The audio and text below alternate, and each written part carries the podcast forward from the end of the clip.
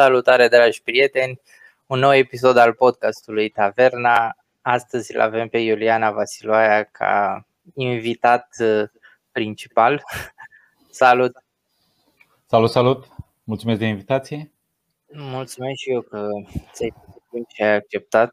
Um, hai să vorbim un pic așa despre uh, care a fost uh, parcursul tău? Tu locuiești în prezent în uh, Marea Britanie, în Anglia. Uh, cum, de ce ai ales să pleci din România și dacă a fost o alegere din asta profesională, ai găsit o oportunitate sau dacă pur și simplu nu mai, n-ai mai fi vrut să mai rămâi în România? A fost ceva ce te-a deranjat la țara asta și. În, în primul rând, de, de specificat pentru public tău, posibil sunt uh, probabil cel mai puțin pregătit uh, invitat în subiect anume. nu cred că e. Uh, e adevărat. Sunt puțin sunt generalist. Uh, da. Uh, ca background, uh, am educație pe graphic design. Uh, am uh, terminat facultatea în uh, 2004 și uh, 2008.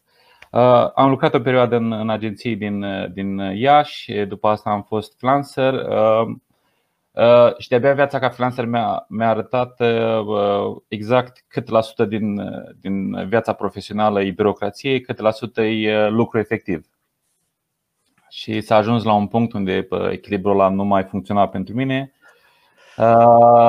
și am avut de ales între, între București și, și oriunde altundeva. Piața, piața din, din Iași se contracta, mai existau doar o, două agenții. Cât am ai făcut, lucrat în Iași? Cât timp? Uh, am lucrat în Iași în, uh, deci din anul 2 de facultate, între 2005 și 2011. Deci cam șase ani. Destul da. de mult. Da. De, de, de ce te gândeai atunci că în București ar fi altfel? Um, toate blogurile de design uh, uh, erau în București, da. Da, da, da, ca în orice țară, uh, absolut totul e concentrat pe, pe capitală. Din păcate, aș zice. Mm-hmm. Era totul, totul, totul e mai cool tot, când, când te uiți înspre, înspre, înspre capitală. Și, dar suspectez, mă rog, am, am funcționez pe principiul ăsta de când am citit prima oară prin 2006, uh, percepția bate realitatea și o bate. Deci o bate da, lejer, da, da. knockout. Um, pentru că între timp am apucat să lucrez în, în, în, uh, într-o serie de agenții uh, foarte mari din Londra și totul percepții. Și posibil asta a fost situația într-o oarecare măsură și în București. Să zicem că făceam mutarea în București aș fi realizat că este o bază comună între ce se face în ea și ce se face în București. Clar, niște mici avantaje da. pentru capitală, dar restul, restul percepție, restul prezență online, restul uh, invenție. Doar că e vocea mai puternică din București, fiind probabil și mai mulți oameni, adică mai numeroși, nu neapărat. Da, da, da. da. Ei, dar la, la, la bază tot uh, design trebuie să livrezi, poate în anumite situații uh, de anumită uh, o calitate mai ridicată, dar se reduce mm-hmm. totul la un set comun de, de activități. Da. Bine, acum, din ce înțeleg, nici astăzi nu s-au schimbat lucrurile foarte mult în balanța asta dintre birocrație și, mai ales dacă lucrezi ca freelancer, între birocrație și munca efectivă de creație. Da. A, da, în da, România, în, da. În Anglia, sincer, nu știu dacă am stat la vreo. la tot ce ține de făcut acte, de pus pe picioare o, o prezență ca freelancer, ca acte, documentații, tot, n-am, n-am stat la vreo coadă din 2012 încoace. Am în înțeles. Anglia e, e, e, par să fie mult mai realiști oamenii, conducători, mari lideri, noi, ca să putem să taxăm toată activitatea asta, activitatea trebuie să existe. cu excepția da, da. crizei COVID unde s-a dat totul peste cap, dar până atunci uh, poți să-ți dedici lejer 95-98% din timpul uh, efectiv pentru creat, uh, pentru făcut bani. Da. E nevoie să faci ceva fizic, pentru că mie mi se pare că în România, că am lucrat recent la înființarea unei societăți, în România inclusiv Uh, relația cu oamenii care ar trebui să te ajute, avocați, contabili și așa mai departe, e destul de fizică. Adică trebuie, bancă, inclusiv la bancă, trebuie să te duci cu o serie de un dosar fizic și să vadă toate lucrurile. Um, dacă aș fi, uh, dacă aș lucra în banca respectivă, m-aș uita, nu știu, mi-aș trimite câțiva oameni uh, în Anglia două săptămâni să se intereseze exact cum poți avea activitatea economică zicem că Anglia, nu știu, lejer 20 de ori mai intensă, cum poți avea uh-huh. și cum poți, poți face miliardele alea fără să, să vezi omul la față? Trebuie da. să existe o. și fără pe, pe, pe, nereguli pe partea de securitate, de, pe, deci în timp ce aspectul ăsta e controlat strict, cum poți avea activitatea aia fără să, să, să scoți omul din, din, da. din munca efectivă, nu știu, 3-4 ore sau mai mult pe săptămână. Da, da, da. Da, păi asta e foarte inconvenabil, uh, mai ales dacă faci o mm, muncă oarecum flexibilă. Poți să lucrezi la orice oră, poți să lucrezi de oriunde și așa mai departe. Să trebuiască să te duci într-un anumit loc la contabilul tău sau la banca ta cu un, un dosar în fiecare lună sau de mai multe ori pe lună. E, în, mi se pare... în România mai există chitanțierul clasic? nu, nu știu, nu cred. Eu până în 2000, uh, când mi-am făcut ultima situație fiscală în, uh, la finalul 2011, am, aveam uh, chitanțierul cu ștampilă, cu tot. Nu există. Da. Nu, știu, nu știu ultima oară când a fost folosit în, în Anglia așa ceva. De Știu că ștampilele astea pentru facturi se scoseseră și din România de vreo 4-5 ani sau ceva de genul ăsta, da. Da, Cred că există tot.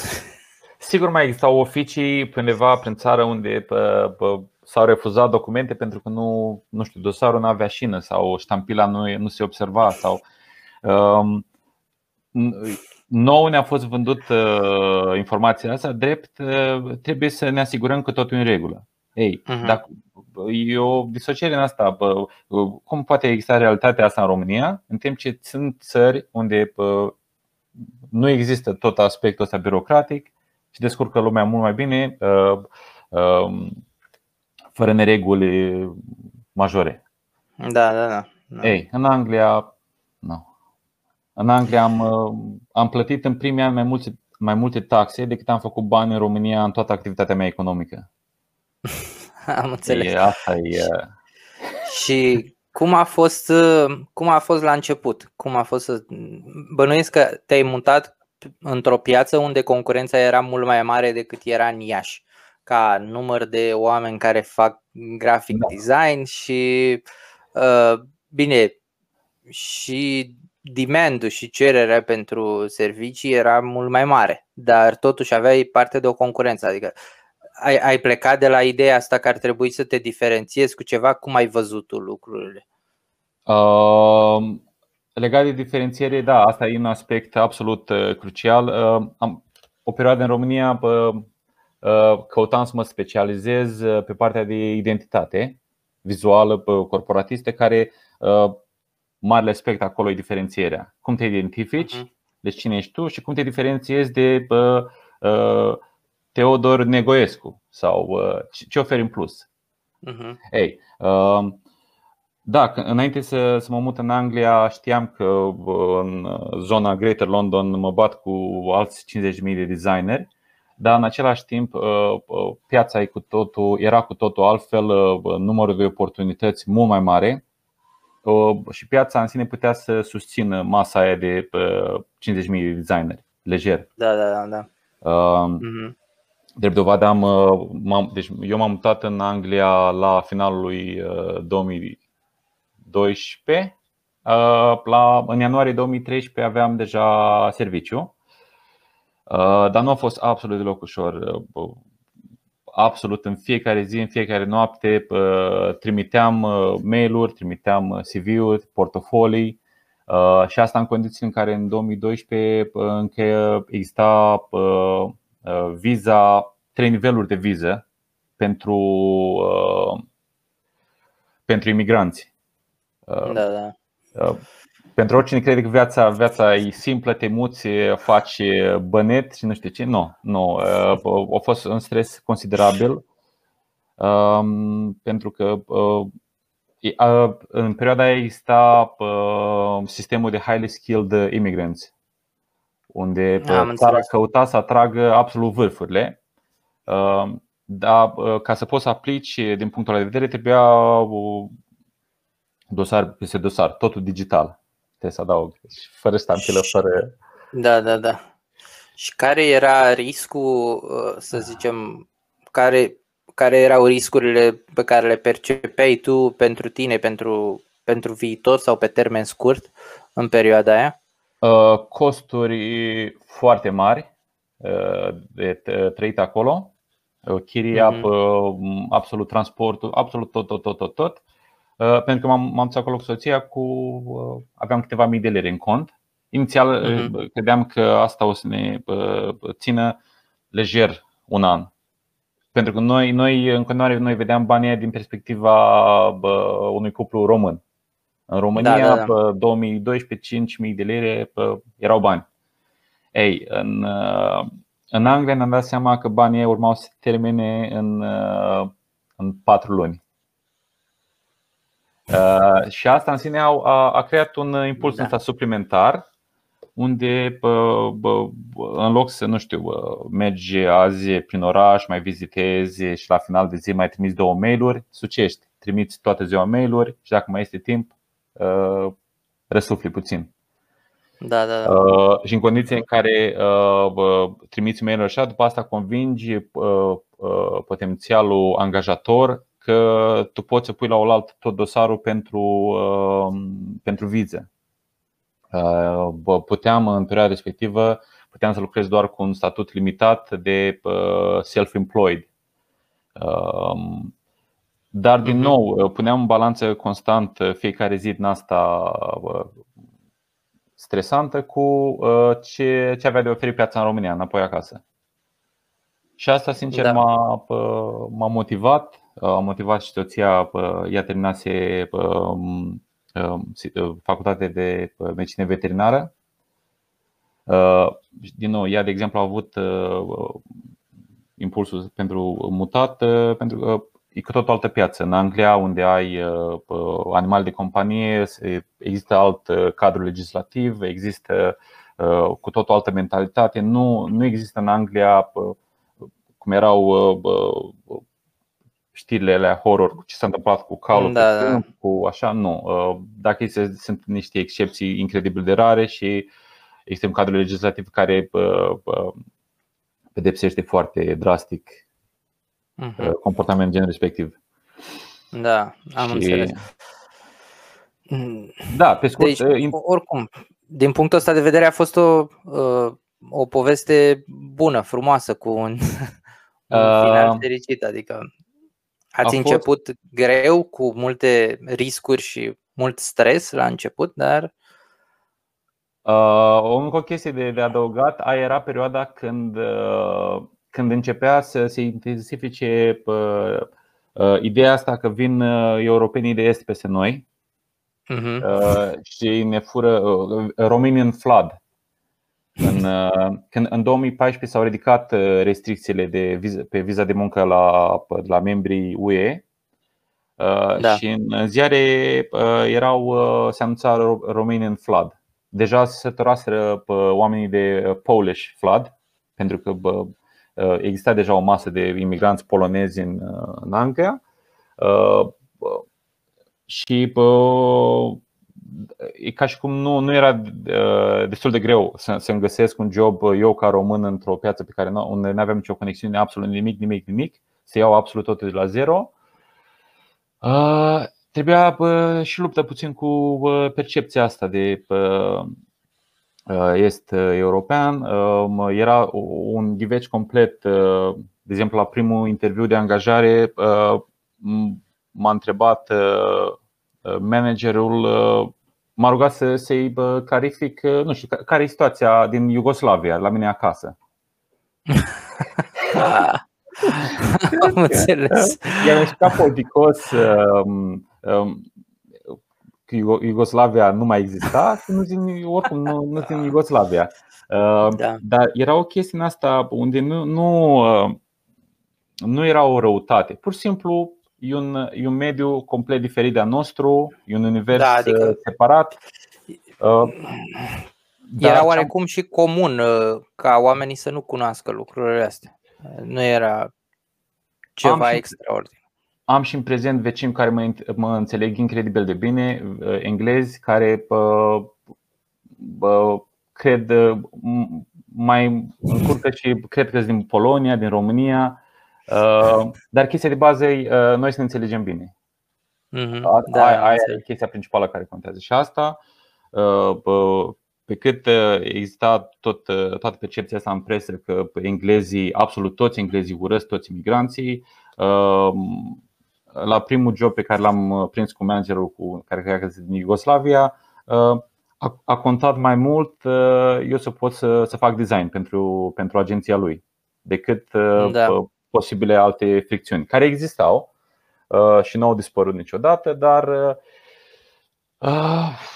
asta a fost situația. Și după asta s-a intensificat puțin toată percepția asta cu, de exemplu, în perioada asta existau magazine unde mesajele anti-hoți de pe rafturi, pickpockets așa, era, unele erau în română, direct. Da, da, da. Ei, eu sunt în situația unde eu sunt în țara aia, închiriez apartament, țară lucrez pentru oamenii aia și pă, văd și lucrurile astea. Dar da, asta nu da. însemna, nu, nu mi-am permis o secundă, chiar și în cele mai grele momente, nu mi-am permis o secundă să generalizez și să spun că absolut toată lumea de aici are percepția asta. Și în același timp, realitatea e că uh, de undeva pornea uh, situația asta. Nu, adică, da, uh, orice fel de percepție până la urmă, oricât ar fi ea de uh, scoasă din normal, pleacă de la un sâmbură de adevăr. Că da, ca orice legendă e... din, da. bă, bă, din literatura românească sau da, da. Există ceva care declanșa totul. Și exista chestia asta, uh, uh, dar uh, aveam de ales între a rămâne blocat și a da vina tot, absolut toate greutățile să fie din cauza că cineva nu mă înghite aici, nu mă acceptă, sau să continui, să mă concentrez pe ce contează cu adevărat, respectiv muncă multă și să se cresc în carieră și bă, a da. funcționat. Da, am înțeles. Uh, ok, și cum ți se pare uh, mediul oamenilor care lucrează în aceeași industrie uh, cu tine? Pentru că e clar că există anumite diferențe și de uh, nu neapărat viziune uh, politică, nu vreau să intrăm neapărat în asta, dar cum sunt, uh, cum văd ei viața și cum, uh, de la ce pleacă ei când intră în industria asta. Uh, sunt mai mult înclinați către freelancing, sunt destul de mulți care sunt, își doresc să lucreze în anumite firme sau în, eu știu, în agenții Uh, să fie asociați cu alții și așa mai departe sau cei mai mulți sunt uh, înclinați spre uh, business personal, spre freelancing, spre să-și facă firma lor, să fie antreprenori și așa mai departe? Aici discuția strict pe sectorul creativ trebuie separată în ce era până anul trecut, dar nu, nu strict de, legat de COVID. Uh-huh. S-a introdus legislația IR35 E o legislație introdusă um, cum a fost prezentată pentru a proteja interesele freelancerilor și a liberilor da. profesioniști, uh, dar uh, ce a făcut de, uh, de fapt e să forțeze o mare parte din foștii liberi profesioniști să intre înapoi la angajare full-time. Pe scurt, se controlează mult mai strict exact plata de, de impozite, de taxe, contribuții și a, prin legislația asta introdusă anul trecut a devenit mult mai scump să fii freelancer. Uh-huh. Am înțeles. S-a pornit de la ideea de a proteja interesele freelancerilor și au ajuns în situația unde pentru foarte mulți fac imposibilă activitatea de freelancing. Și, și ideea asta a venit de la faptul că vrem să protejăm pe termen lung, adică să, ok, să-și plătească contribuțiile și așa mai departe ca să beneficieze de diverse lucruri pe care le oferă statul ca asigurare de sănătate, nu știu, pensie um, și așa mai departe sau care a fost uh, ideea principală? Um, undeva la bază a avut o justificare în asta uh, social justice, pentru că asta e o mare chestie în Anglia de ceva timp. Um, uh, s-a considerat uh, incorrect uh, faptul că angajatul full-time are o, o serie de protecții, uh, are pensie, are uh, notice period, are tot felul de, de avantaje, în timp ce freelancerul săracul e, e tot timpul la o săptămână distanță de a fi aruncat în stradă. Mhm. Totul fiind mult mai volatil. Personal, nu cred că asta era situația, pentru că fiecare știa să-și managească situația de risc separat. Da, da, da. Și asta era tot timpul echilibru cosmic, unde eu, ca freelancer, nu mă interesează în ziua de azi să am contribuție la pensie, pentru că eu câștig mult mai mulți bani decât un angajat full-time.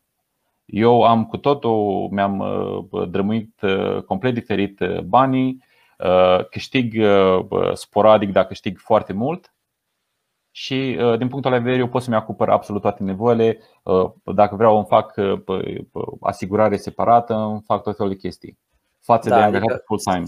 Să am posibilitatea ca să-mi stabilesc eu modul în care salvez banii pentru retirement. Da, da, da. da. Ei, libertatea așa și controlul ăsta uh, au fost ignorate de, de mulți și în timp ce unii se descurcau foarte bine ca freelanceri și mai ales piața, piața creativă din UK avea are masă necesară să susțină un, uh-huh.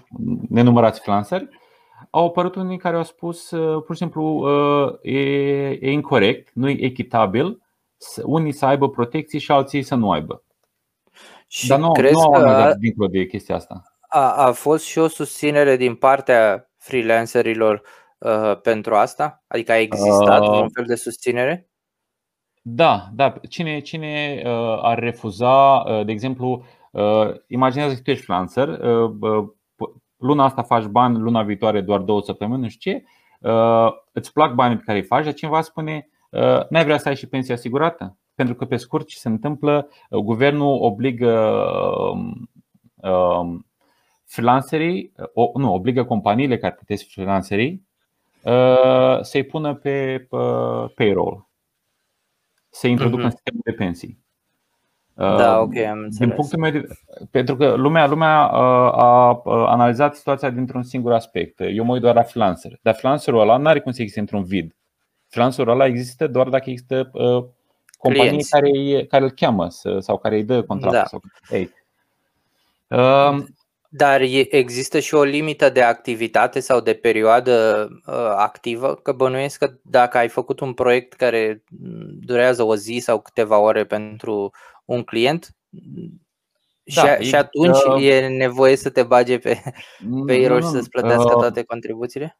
Sunt, uh, s-au stabilit niște limite în astea cu activitate minimă, activitate maximă, uh, dar uh, deja piața, piața începe să se schimbe considerabil și majoritatea anunțurilor care apar pe LinkedIn sau pe tot felul de site-uri menționează foarte clar dacă this role falls within IR35 or falls outside.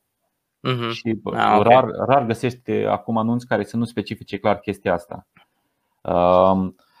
Și asta în sine a făcut mult mai scump pentru, pentru firme să lucreze cu freelanceri, pentru că, ok, îl pui pe, pe aș uita cum zice în română, la payroll. Da, pe statul de salarii, Așa, plată, ei, sau mă rog. Nu asta e marea problemă. Problema e birocrația. Pentru că tu uh, sunt, uh, sunt unele agenții care uh, lucrează foarte dinamic, foarte lean, uh, cu numărul minim de angajați ca, uh, pentru output maxim, foarte da. eficiente. Ei, acum imaginează că trebuie să, să ai un, un om uh, dedicat specific pentru chestia asta cu payroll. Uh, și automat ai schimbat complet uh, situația financiară. Uh, și devine mult mai simplu pentru firmă, special să nu aibă bătăi de cap. Uh, în loc să căutăm designer la fiecare, uh, în fiecare lună un designer care să acopere perfect da, nevoia noastră. Ne deschidem o poziție și angajăm pe cineva. Da, ei, și toată partea asta cu libertatea și bă, dinamica pieței și așa, pur și simplu e împinsă spre full-time. Lumea a cerut, statul a oferit, asta e chestia clasică unde Ehm, e ca un pact cu diavolul. Ai, ai grijă, până nu citești fine print-ul, nu semna. Pentru că stat, da. statul a oferit fix ceea ce au cerut activiștii, fix ce au cerut uh, doritorii de bine, au oferit siguranță în plus. Nu a și există nimic... tendința asta și în general în societate sau, mă rog, printre uh, oamenii cu care te întâlnești în fiecare zi, există tendința asta uh, spre ok, justiție socială, deja ai spus că e un lucru destul de important, dar există și tendința spre uh, am nevoie de o plasă de siguranță și poate să mi-o acorde statul sau mă, mă uit atunci când am probleme, când am o perioadă mai proastă economic sau financiar sau social, nu știu, mă duc direct către stat, către forțele statului, către agențiile statului A, și așa mai. Asta cred că e o nevoie uh, absolut de baza omului. Uh, tot, uh, doar dacă ai o, nu știu, o, o um, nu simt de reglare în asta, dar uh, uh, în principal omul vrea alege siguranța Siguranță. Față de o mm. volatilitate extremă. Da. Ei, uh, nu, de exemplu, eu, eu uh, activez mai bine ca angajat full-time decât ca freelancer pentru că nu am uh, energia necesară să, uh, să văd cum uh, pică un contract sau nu mă mai sună un client sau așa, dar respect, uh, dar în același timp am tot respectul pentru oameni care pot să fac chestia asta. Da, care da, da. Au, au o nevoie mai mică de siguranță, dar nu înseamnă că la ei dispare complet nevoia de siguranță. Vrei să știi că da. mai ai casa și luna viitoare. Ei, uh, dar în același timp sunt absolut convins că trebuie totul pus în balanță. De asta eu apreciez foarte mult stabilitatea și siguranța, dar în același timp mă feresc absolut complet de conceptul de sindicat. Sindicatul, din punct de vedere a pieții muncii, oferă siguranța maximă, dar are niște da. costuri, niște uh, uh, un, un, uh, un preț pe care îl plătește câteodată câte o țară întreagă, câte o industrie întreagă și din punctul ăsta de vedere personal, eu nu pot să, să sprijin uh, organizațiile sindicale. Există uh, sindicate? Te-ai confruntat cu asta până acum? Uh, în, în Anglia, de exemplu, cred că cel mai mare sindicat e cel din sănătate, NHS-ul, National uh-huh. Health Service, care au e top 5 cel mai mare angajator din lume. E, un, e o situație de zeci de ani în Anglia unde nivelul serviciului sănătate este în scădere. Nu se poate reforma sistemul și nu, nu s-a rezolvat absolut nimic pentru că e un absolut un, un mamut. Din toate punctele de, din toate părțile e protejat de sindicate și Sindicatul a oferit tot timpul siguranța angajaților, în același timp sindicatul da. suspectez că trage în jos uh, uh, un sistem întreg. Uh, și înainte de asta a fost, ca o mică paranteză, um, un mare alt sindicat în Anglia era sindicatul minerilor care da. urmăream recent un documentar despre cum uh, uh, sindicatul hotăra când avea țara uh, um, electricitate. Era din da, da.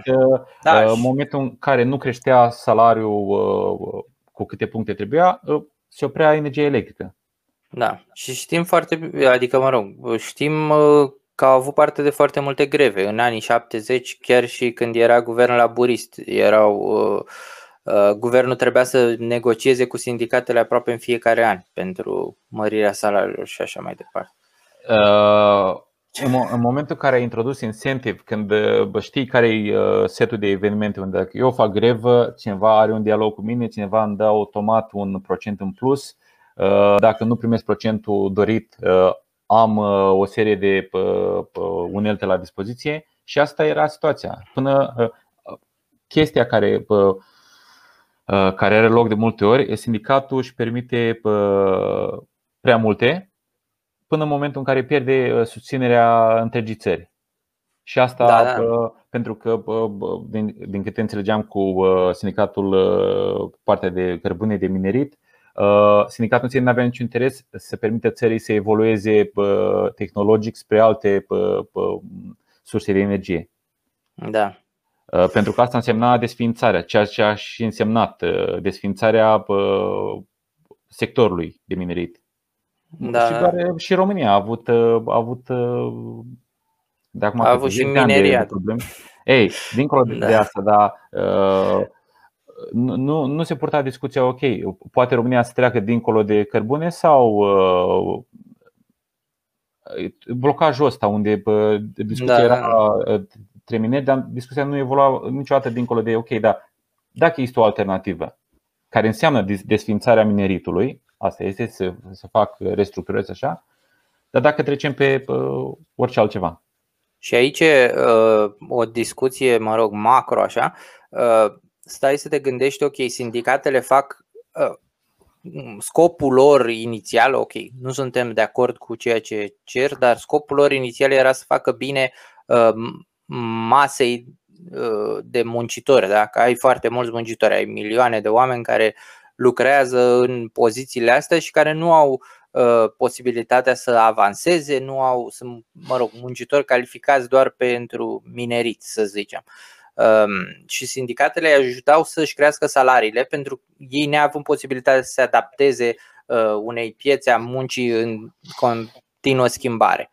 Da. Uh, dar, pe de altă parte, având și numărul ăsta atât de mare de muncitori, uh, sindicatele prind foarte multă putere, inclusiv politică și da. au posibilitatea să negocieze la nivel național cu guvernul. Guvernul devine într-un fel captiv, mă rog, pe o anumită parte, captiv uh, sindicatelor și puterilor de negociere.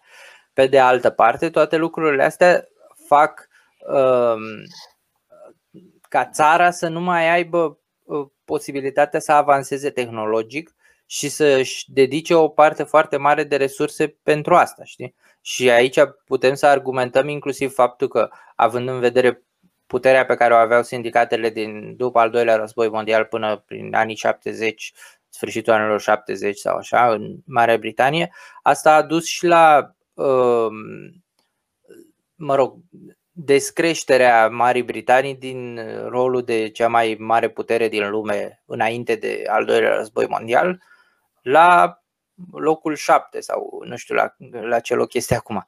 Și uh, pierderea uh, marelui imperiu colonial și așa mai departe. Pentru faptul că uh, țara nu putea să. țara era trasă în jos de, de partea asta. Plecată tot, totul, ok, am uh, avut un argument cam lung, dar plecat totul de la, de la o idee, ok, noi facem bine oamenilor, că avem milioane de da. oameni care sunt angajați și noi le facem bine pentru că încercăm să le mărim salariile. Pe de altă parte, toate, toate celelalte consecințe sunt negative pentru țară.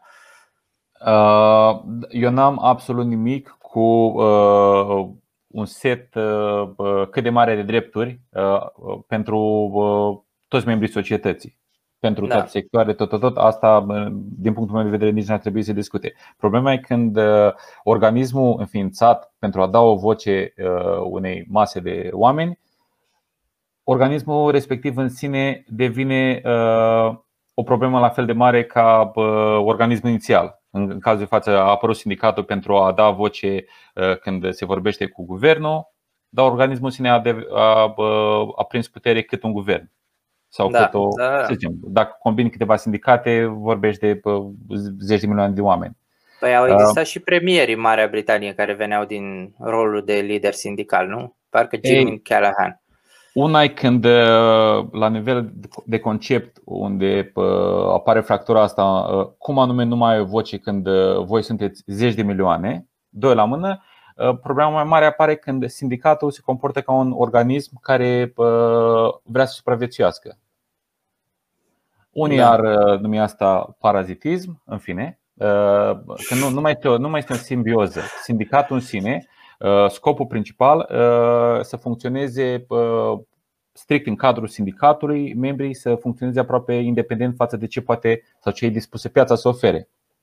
Și asta da. e discuția unde, ok, îți mărim ție salariul cu 4% în fiecare an, Uh, dar e o creștere la nivel național, uh, care e sprijinită la nivel național sau doar în cadrul sindicatului tău crești la, la nivel respectiv, indiferent de cât e dispus cetățean de rând să plătească pentru serviciile tale. Atunci te-ai separat complet de societate, funcționezi uh, indiferent de ce impact are creșterea aia salarială asupra posibilităților cetățeanului de rând. Și atunci apare fractura asta unde societatea în sine cetățenilor le greu să mai susțină. Pentru că da, foarte, da. foarte des, de exemplu, sindicatele din învățământ, cel puțin când eram în țară, se discuta și aveau tot timpul sprijinul omului de rând. Pentru că bă, sindicaliștii aia, de fapt, profesorii copiilor mei și n-am cum să nu-i sprijin.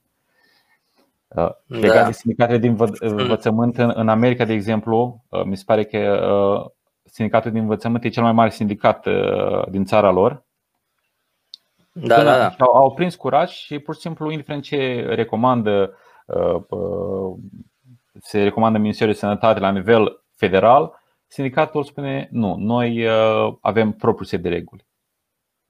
Și acum descurc. De acum societatea trebuie să înființeze, nu știu, gruparea părinților care se ceartă acum cu gruparea sindicaliștilor.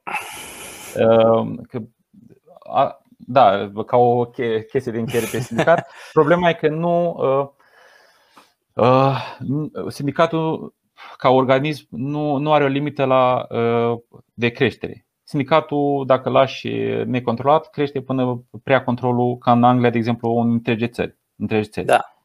Și legat de da. ce se întâmplă în prezent în Anglia, urmează naționalizarea căilor ferate se revine la uh, situația pre-francizare care a funcționat uh, uh, ani de zile. Inițial era naționalizat totul, nivelul servicii nu, nu era pe placul cetățenilor. Statul a, ok, nu privatizăm complet, noi menținem infrastructura, dar dăm totul în sistem de franciză. Împărțim absolut toată țara la da, da. companii da. private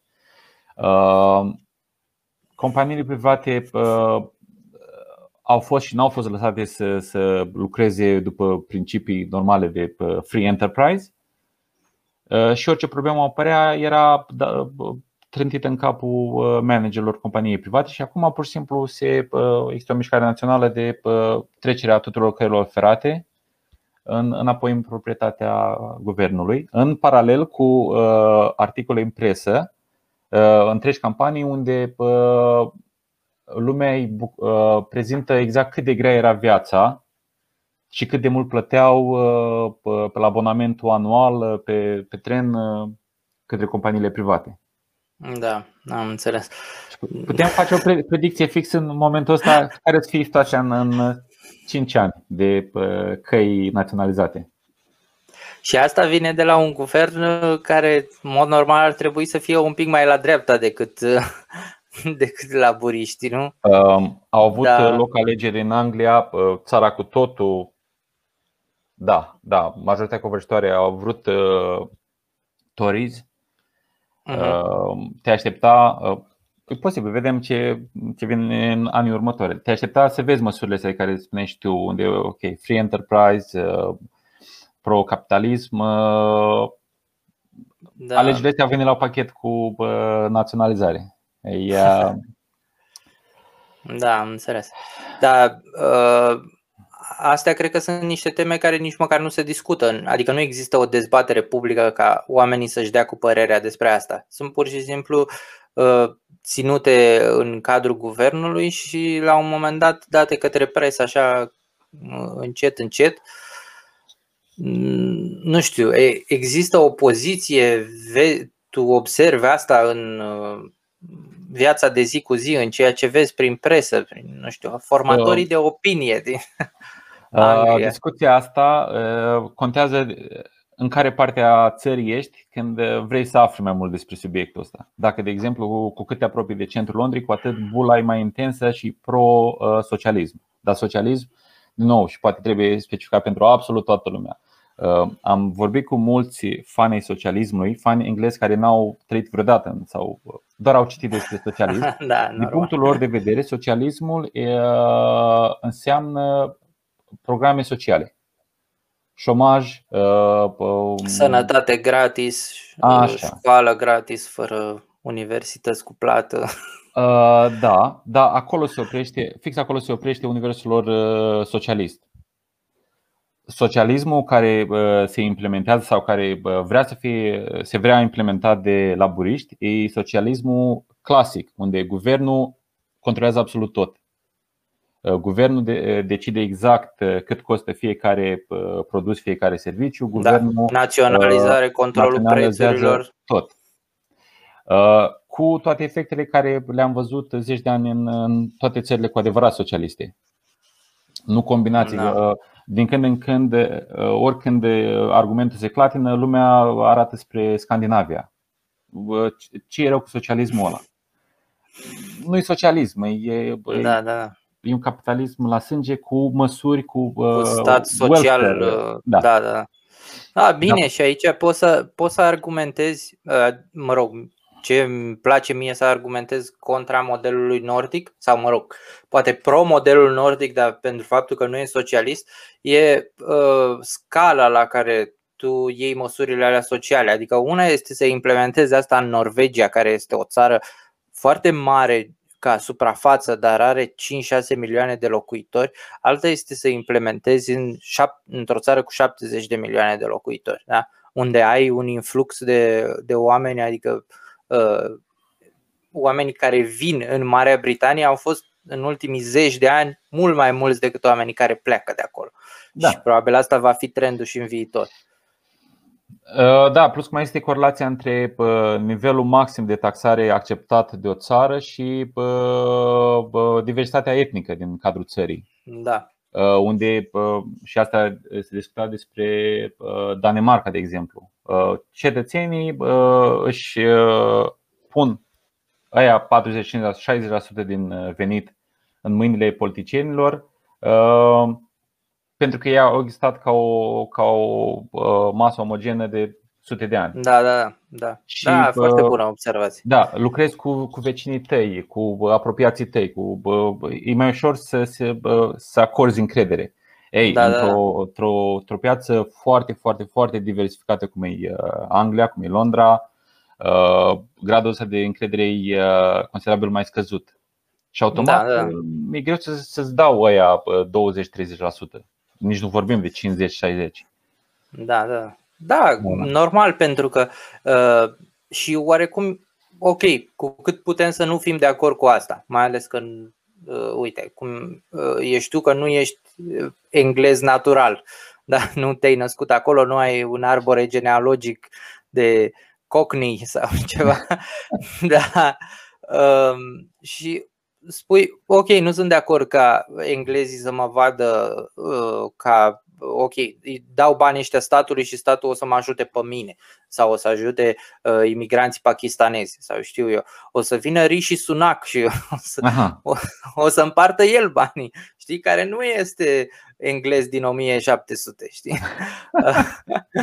dar uh, nu, putem să nu fim de acord cu asta, știi, dar putem să înțelegem că într-un fel oamenii poate să țină de banii lor doar pentru că văd că ă, statul ia măsurile astea. Adică e un fenomen social de, de înțeles, chiar dacă da, nu e da, da, da, da, nu, corect nu ține moral. De, cât, știu cât îl acceptăm noi sau cât îl da, respingem. Da, da. Contează care e realitatea din teren.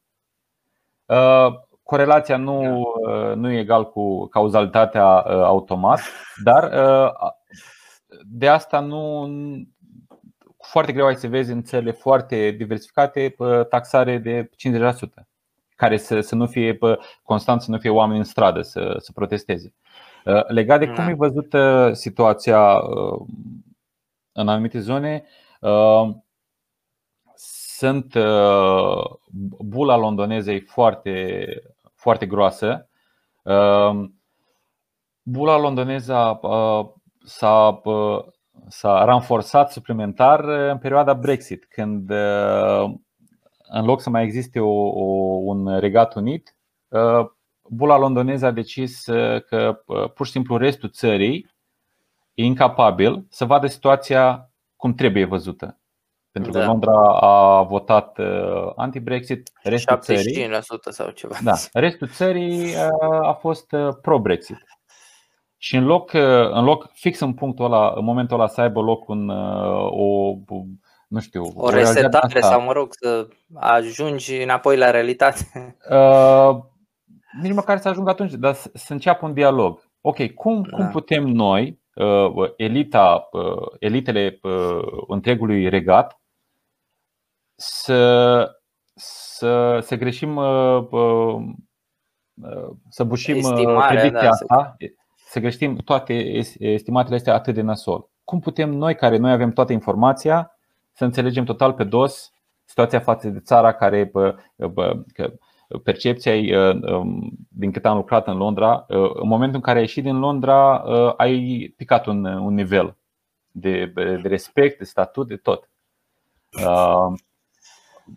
Da. Ok, fiecare e liberă, e o țară liberă, poți să ai tot felul de păreri, dar în momentul în care ăla care e sub tine ca nivel de cunoștințe, educație, acces la informație, tot, tot, tot, tot, tot, când ăla a avut dreptate și nu ai avut, eu personal, vai, nu neapărat să te cuprinde rușine sau așa. Dar care tu pentru tine trebuie să ai o discuție, un, un dialog ăsta intern. Deci ar trebui să, să data viitoare să, să, să întreb respectivul, să-i cer o părere, să așa, sau uh, uh, ranforsez bula suplimentar și asta a avut loc. Uh, Însă, concluzia a fost că Londra e uh, înconjurată de rasiști. Londra e înconjurată de o masă uh, masivă de uh, uh, uh, needucați. Oameni needucați, da. da. da.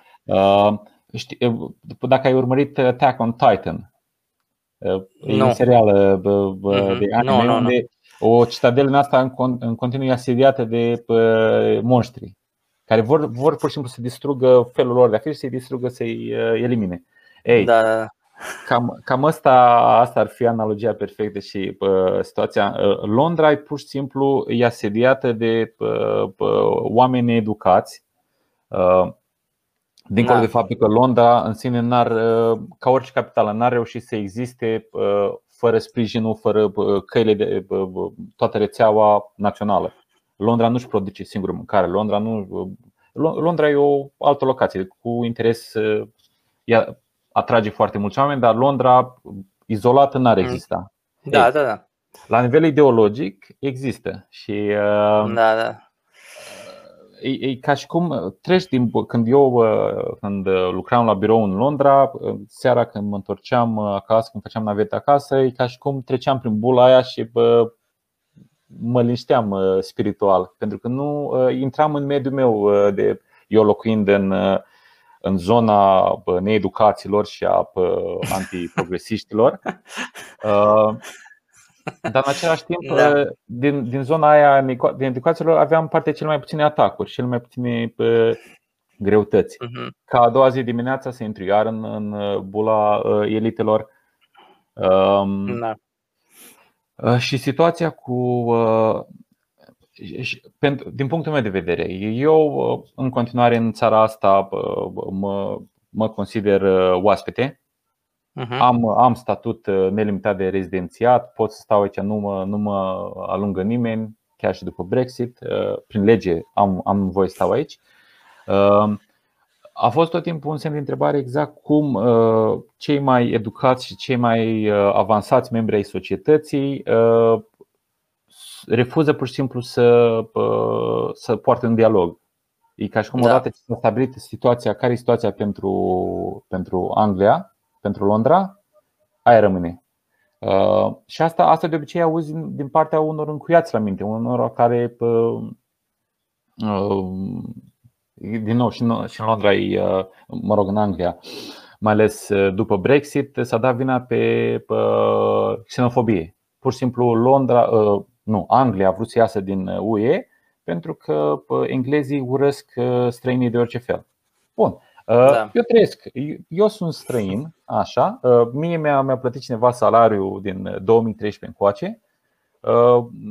Și asta zic de, dincolo de părerea fiecăruia, care e realitatea în teren nu, mi, nu mi-a fost refuzat niciun uh, salariu la final de lună pentru că obstacol mi-am dat seama că ești din Yugoslavia sau uh, uh, Asta e realitatea, percepția și realitatea din teren.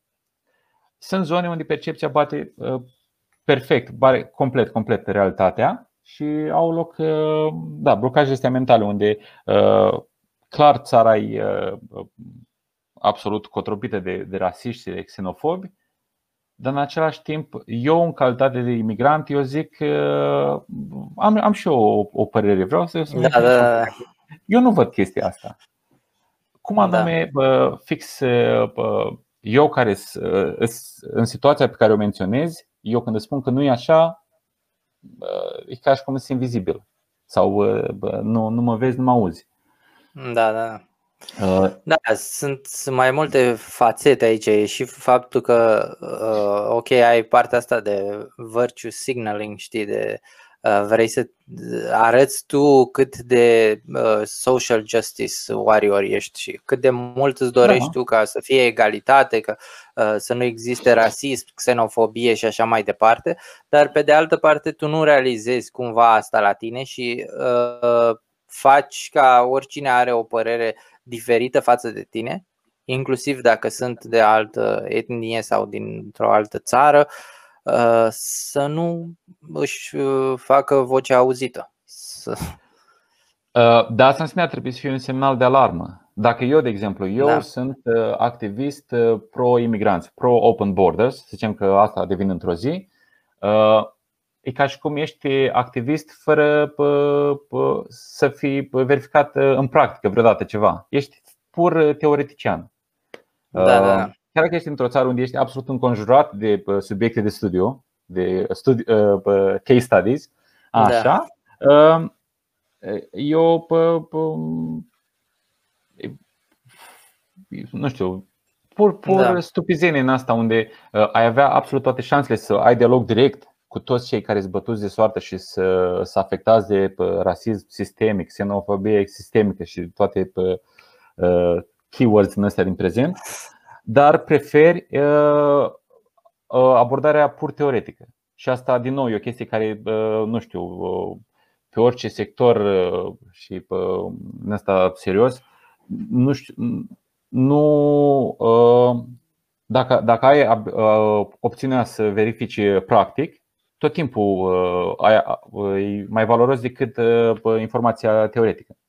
Da, da, normal. Problema în Anglia că dacă e să faci asta în practică, mm. dai de oameni ca mine, care eu, de exemplu, eu și cu soția, m-am uitat recent, suntem undeva în top, top 10, top 8, 8% din, din populația țării ca a venit pe, pe cuplu.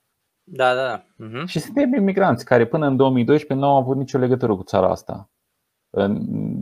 Au trebuit să, să învățăm suplimentare engleză, uh, uh, să știm cum să ne integrăm într-un, uh, într-un mediu de lucru britanic care e complet diferit de mediul de lucru este european, românesc. Partea de comunicare e complet diferită, ca atitudine, ca interacțiune, absolut tot. Ei, Ehm, și nu, nu-i, n-am, n-am să generalizez pentru absolut toată masa de imigranți ehm, este europeni din Anglia, dar ehm, devine foarte greu de ignorat fiecare caz în ăsta de imigranți sau cuplu de imigranți care s-au descurcat și cu toate problemele, cu xenofobie, cu rasism, care există, dar și tot ne-am descurcat și tot am ajuns undeva. Suntem pe property ladder, asta e marea chestie acum, trebuie să fii pe property ladder, să ai mortgage, așa. Uh-huh. Și legat strict de subiectul ăsta cu xenofobie și așa, tot timpul am, am, am uh, n-am, n-am zis o secundă că nu există. Dar în același timp uh, și urmăream uh, uh, un podcast al lui Scott Adams, creatorul Dilbert. Uh-huh.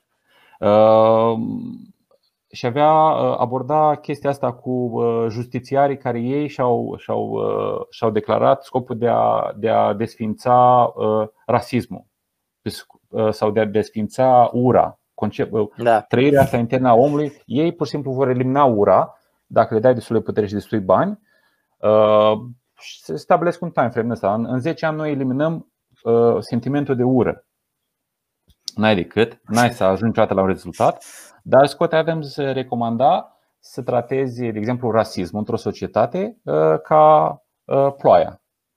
Uh, dacă tu, de exemplu, uh, uh ignori faptul că, uh, mai ales în Anglia, plouă, Uh, și te duci tot timpul îmbrăcat la fel și n-ai umbrelă niciodată, uh, o să, o să ai ani de zile de, de nemulțumiri. Pentru că o să se strice absolut de da. fiecare dată când plouă. Ești ud, uh, faci nu știu ce afecțiune și așa, sau poți pur și simplu să conștientizezi că la fiecare 3-4 zile plouă și te pregătești. Ai umbrelă, te îmbraci diferit și pur și simplu aia devine parte din, din uh, modul tău de a funcționa, unde conștientizezi anumite aspecte din, uh, din mediul înconjurător, uh, ai o minimă pregătire care devine tot mai simplă cu cât avansezi și sunt situații când pur și simplu plouă afară. Ei, sunt situații când um, și, asta mai este o chestie unde rasismul ăsta, ura sau așa, oricine spune că există doar în țările din vest, uh, ori, uh, ori e naiv, ori mă minte. Pentru că uh, da, rasism există și în România, există, rasism există absolut oriunde. Ei, în momentul în care nu reacționez ca și cum e capătul lumii când identific mici semne de rasism sau xenofobie și pur și simplu conștientizez că ma, ăștia, ăștia sunt oamenii. La mine da, acasă să, da, da. să uh, și parcă, parcă mai discutam noi când au, când au fost grupul de uh, muncitori uh, chinezi da. la un, pe un șantier. Deja se discuta că vine China peste noi și vin străinii să ne iau joburile noastre. Păi stai, deci există xenofobie și în există România? Xenofobie. Da, da, da. Trebuie da. să cer scuze acum pentru toți românii. Așa, ei, Uh, uh,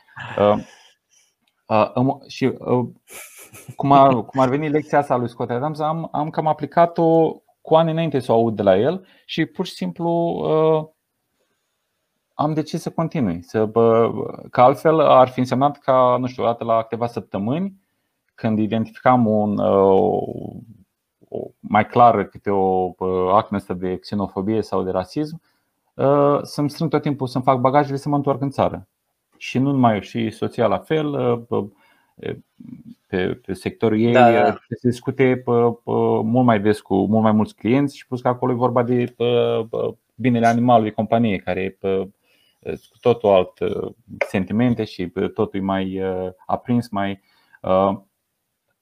noi doi combinat ar trebui să ne întoarcem în, în România de vreo câteva zeci de ori până acum. Dacă era la fiecare semn ăsta de xenofobie și rasism să, să încetăm orice operațiune aici.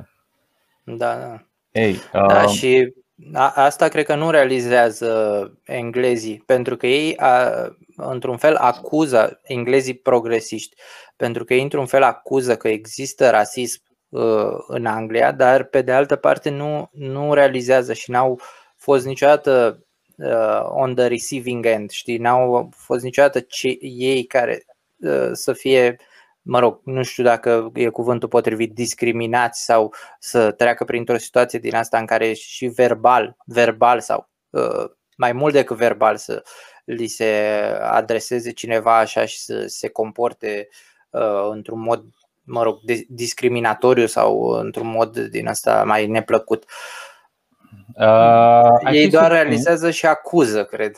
Da? Ai, ai ce combinație în asta, pe New Age, de pe autoflagelare uh, din perspectiva uh, fostei putere, putere uh, coloniale. Da, Asta s-a, s-a introdus acum pe turnatul cenușei în cap pentru că bă, bă, stră, stră, stră, stră bunicul tău era pe corabia care a pe, pe operațiunea care s-a dus care în transporta China, sau, sau, a, da. sau fix pentru bă, extinderea bă, imperiului.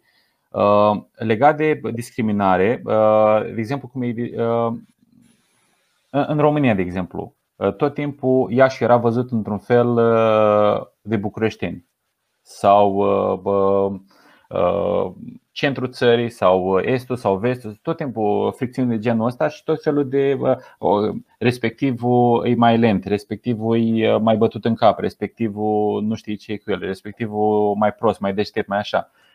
Astea nu sunt specifice României.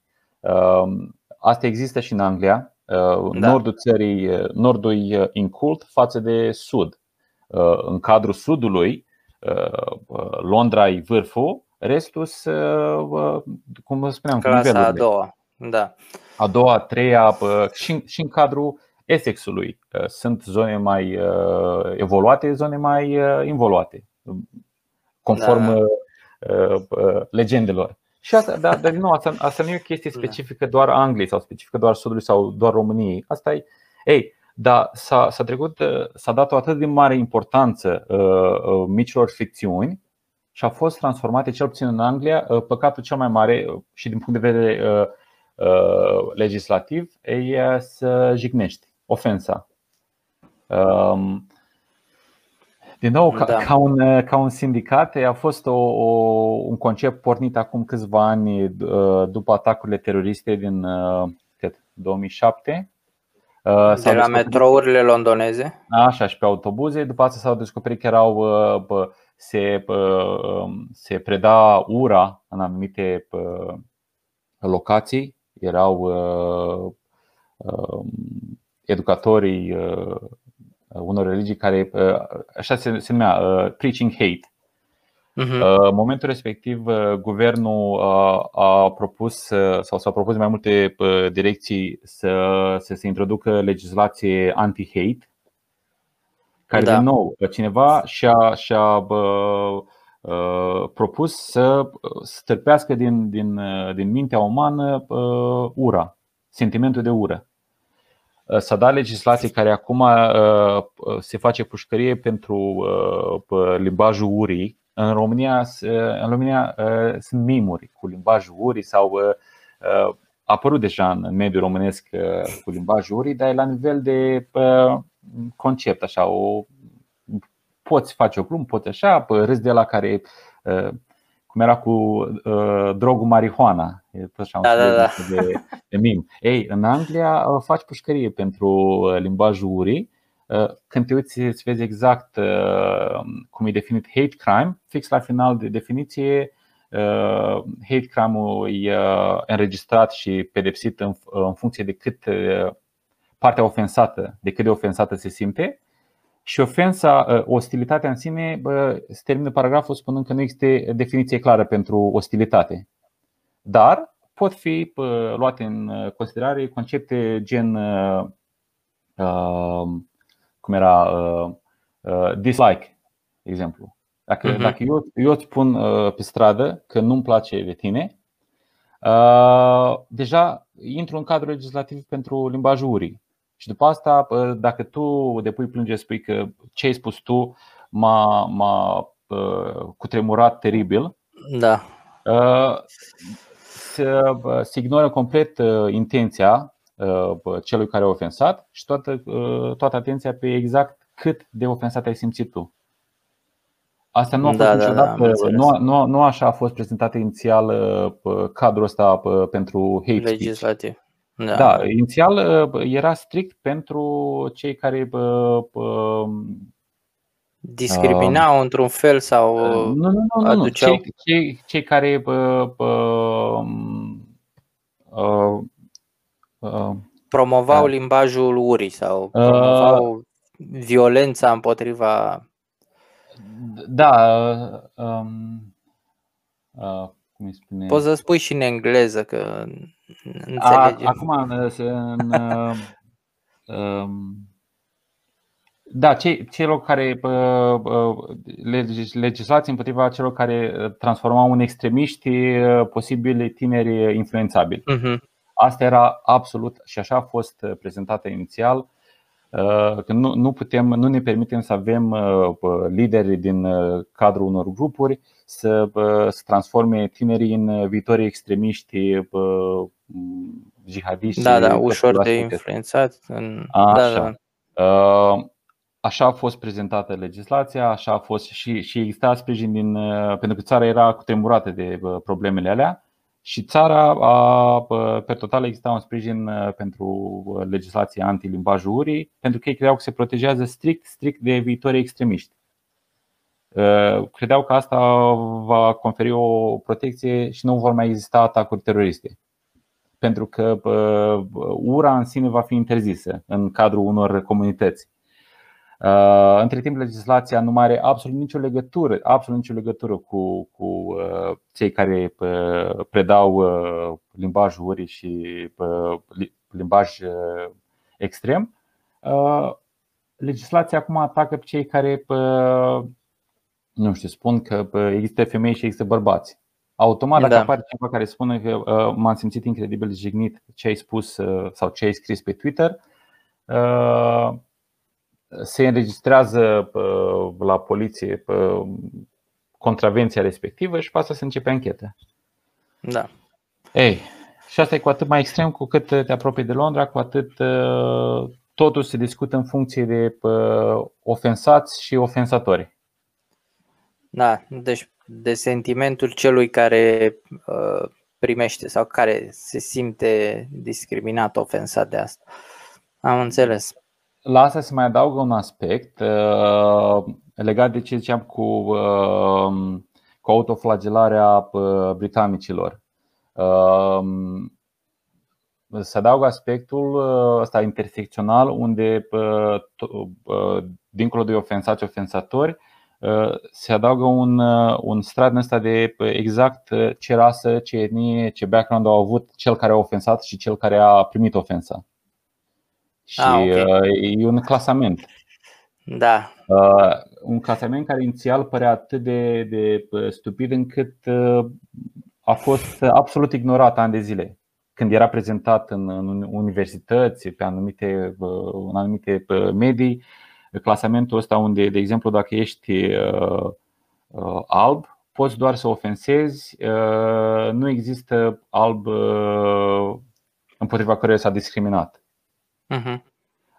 Eu uh, personal activez după uh, scrierile și declarația lui Martin Luther King Jr., unde caracterul principal și foarte puțin sau nu, teoretic nu mă interesează rasa, background-ul, etnia cuiva, pentru că nu lucrez cu etnia, toată etnia respectivă. Eu da, lucrez da, cu individul. Da. Eu vorbesc acum cu tine. Eu nu vorbesc cu tot background-ul tău, tot, uh, toate trăsăturile grupului din care ai făcut sau din care faci parte sau în care ai intrat, uh, nu știu, acum nu știu câți ani.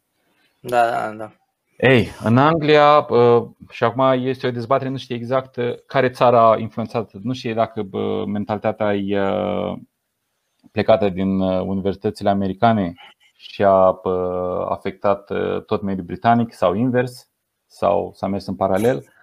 Dar în Anglia Um, judecata acum se face în funcție de religia de care aparții, uh, rasa, etnia. Da, uh, dar știu că au existat și niște declarații și acum să-mi spui din punctul tău de vedere, crezi că asta e conștientizată la nivel guvernamental? Știu că Boris Johnson a zis ceva de uh, cultura asta woke și cancel culture care vine dinspre Statele Unite către, către Europa, nu neapărat către toată Europa, nu numai da. Europa continentală. Conștientizează ei lucrurile astea sau acum dacă tu zici că nu se știe exact uh, dacă uh, vine din. Asta contează prea puțin. Ideea că uh, societatea trebuie să descurce cu urmările culturii mm-hmm. respective. Că aflăm dacă de fapt America ne-a infectat sau noi am infectat America sau Uh, eu personal cred că au plecat din uh, o mare parte din asta a plecat și din Franța. la, după al doilea război mondial. Ideea că uh-huh. noi acum avem o, o cultură unde, de exemplu, un, un exemplu concret, la o agenție din trecutul meu, deci în Anglia, m-am plâns la manageri de discriminare împotriva mea uh-huh. prin, ce este, prin niște inițiative care erau pornite de anumiți colegi de-a mei. Primul răspuns a fost Julian, trebuie să conștientizezi totuși de privilegiul covârșitor de care ai avut parte până acum și bărbații albi de care au avut parte. Da, eu, eu da. pe scurt eram pus în aceeași oală cu toți colonialiștii care au fost doar albi de zeci de mii de ani încoace Uh, și pe scurt, uh, punctul meu de vedere conta mai puțin pentru că nu eram clasa destul de sus pe scala, scala opresiunii. Care din nou, da, da. acum câțiva ani se, se discuta uh, în glumă despre Operation Olympics și se, se, se considera dacă vrei să ai un argument și să dai mai multă greutate ideii tale pentru că ești o anumită, ești clasat undeva pe scara aia, era considerată cea mai joasă speță să vrei să argumentezi la modul ăla. Da, da, da. Realitatea de cel puțin cu un an înainte de COVID, așa se discută acum. Ei, uh, și eu m-am, m-am plâns de o uh, chestie care e clar semnalată în cadrul legislativ, în Human Equality Act, așa, m-am plâns la manager și bă, primul răspuns a fost ok, tu te plângi, dar ține cont ce ești tu de fapt. Da. Și, păi și am fost da, șocat. Da, dar, da, mă rog. Am fost șocat uh, și am, și am întrebat dacă dis- de comunism. uh, pentru că, nu, deci fix în secunda aia m-a lovit uh, tot ce am discutat până acum, din 2012 cât am lucrat, cât m-am chinuit cu drept de muncă, cu uh, Romanian pickpockets, cu uh, foame în România, cu uh, comunism, socialism, toate astea așa absolut, știi cum sunt flashback-urile în, în filme la televizor. Da. Fix am avut flashback și pă, m-a, m-a pocnit foarte nasol. Da, uh, da. Păi, cum am... E absolut normal pentru că nu, nu poți să atribui unui individ avantajele pe care le-au avut oamenii care doar pentru că arătau ca el în trecut Uh, aveau avantaje acum două secole sau acum nu știu cât timp. Da, adică și în același timp nici nu poți să atribui toate greutățile uh, altui individ, toate greutățile pe care a avut absolut, uh, nu știu, milioane din străzi, străzi, străzi strămoșii lui. Da, da, da. La modul ăla are loc dialogul de, în Anglia cel puțin câțiva ani. Legea în continuare nu permite 100% chestia asta, dar cu destulă presiune au loc uh, tot felul de inițiative și de, uh, uh, de exemplu, în timpul pandemiei anul trecut s-a publicat de un studiu care vrea să dovedească că COVID în sine e rasist în Anglia. Da. Și studiul, ca abstract inițial, explica faptul că dacă a fost, au fost uh, afectate diferit, diferite populații și diferite uh, grupuri din Anglia, uh, automat trebuie să existe o explicație din punct de vedere a discriminării rasiale și a discriminării etnice. COVID-ul, săracul, nu știu dacă asta a căutat când, când a apărut în țara asta, dar asta, asta deja începea să fie dialogul. Uh, da. Studiul, până la urmă, avea niște lacune masive, l-am citit. Uh, dacă, în momentul în care citeai în detaliu, explicau exact câte chestii nu au fost luate în considerare, dar presa, uh, că inițial s-a auzit despre studiu, presa a preluat titlul cu săptămâni înainte să apară studiul în sine și până să apuce lumea să citească studiul, să vadă exact dacă da sau nu, cam mai era percepția. Da. Legat de chestia asta cu discriminarea sistemică, rasismul sistemic, până și, și o pandemie are, are rezultate sistemic rasiste. Da, da, da. Și toate astea sunt foarte complicate, complicate și greu de acceptat cineva care, în calitate de oaspete, nu știu, am ajuns să mă simt dacă toți discută din punct de vedere cât opresat e fiecare și cât de minoritate e fiecare, sincer, mă consider acum un fel de minoritate în asta invizibilă. Că legat ce ziceai tu de cei care cu virtue signaling, cu așa, da, în teorie ei, ei vor să facă chestii faine, să ajute, dar e un fetiș în ăsta unde ajuți în funcție de ce mai mișto să ajuți. Da, da, ce e la modă, da. Eu personal, eu sunt activist pentru drepturile omului. Dar dreptul omului, indiferent că vorbim de tine, vorbim de Uyghur muslims din, din China, din uh-huh. Myanmar, din oriunde. Că consider că înainte să discutăm despre trăsăturile astea suplimentare, la bază suntem oameni. Și da. ca om mai, nu am cum să-ți, să-ți scot eu, să-ți rad câte, un, câte unul din drepturile astea de bază.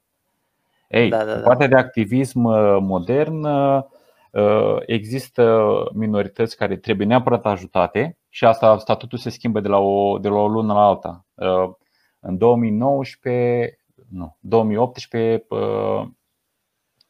în Londra minoritățile cele mai sexy serios că la modul ăsta e tratat femeile și musulmanii. Acum s-a, s-a updatat puțin lista. A, înainte de asta a fost o perioadă scurtă, erau imigranții, pentru că erau, se considera că erau atacați în toate direcțiile de către cei pro-Brexit și o perioadă scurtă au fost imigranții din Est. Problema imigranților din Est e asemănătoare cu problema imigranților asiatici din America și a multor altor surse da, da. de imigranți. Noi am venit, nu ne-am plâns foarte mult, ne-am descurcat. În momentul da. în care ești o, o minoritate care se descurcă, devii absolut, absolut invizibil da, pentru, da. pentru activiști. Da, în sensul că sunt oameni care vin uh, și au oarecum skillurile și uh, reușesc să se integreze ușor sau mă rog, relativ vizibil ușor știi, uh, în societate și se descurcă, muncesc pentru asta și nu se plâng, nu cer drepturi suplimentare, nu cer ajutoare sociale și așa mai departe și atunci sunt oarecum ignorați de tot ceea ce înseamnă mainstream sau uh, da, ceva da. de genul ăsta. Între timp, mie nu mi-a dispărut statutul de minoritate etnică, minoritate religioasă, da. minoritate. Da. Eu le am. E ca și cum da, normal. suntem cu toții în Operation Olympics-ul ăsta, dar am devenit, mă rog, e o combinație între invizibil și încurc foarte tare pentru că dacă the narrative e că minoritățile sunt marginalizate constant din, din cauza rasismului și xenofobiei sistemice.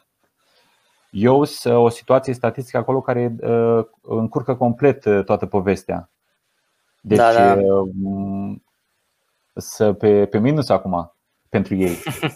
Și am, am, avut, am avut discuții și am, am crezut sincer că bă, în anumite discuții astea și ficțiuni uh, mai avansate, uh, am crezut că dacă, uh, ok, uh, urmează să aibă minoritățile o voce, să, dacă trebuie să purtăm discuția asta, să jucăm olimpicile astea opresiunii, am discutat în calitate de victima comunismului, de toate prostiile. Am, am prins, eu am personal am prins puțin comunism uh, când avea loc, dar am prins da. după aia efectele. Sau și înainte de asta, uh, părinții mei au fost modelați într-un anumit fel, uh, părinții noștri.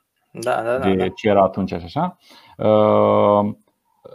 Uh, și ok, uh, Eastern European immigrants și așa, uh, vreau să-mi spun și eu povestea. Uh, absolut prima, prima reacție și primul, prima chestie care mi s-a răspuns la chestia asta când, uh, uh-huh. când am, m-am introdus la modul ăsta zis uh, Julian, it's not all about you. Da. Ok, man, man spune nu știu, să însapă groapă, să mă ascund, să nu, mai, să nu mă mai vedeți, să nu mai auziți. Și asta, asta venea din partea uh, uh, activiștilor, partea celor care uh, absolut uh, zi lumină ei trăiesc pentru a ajuta pe cei fără voce.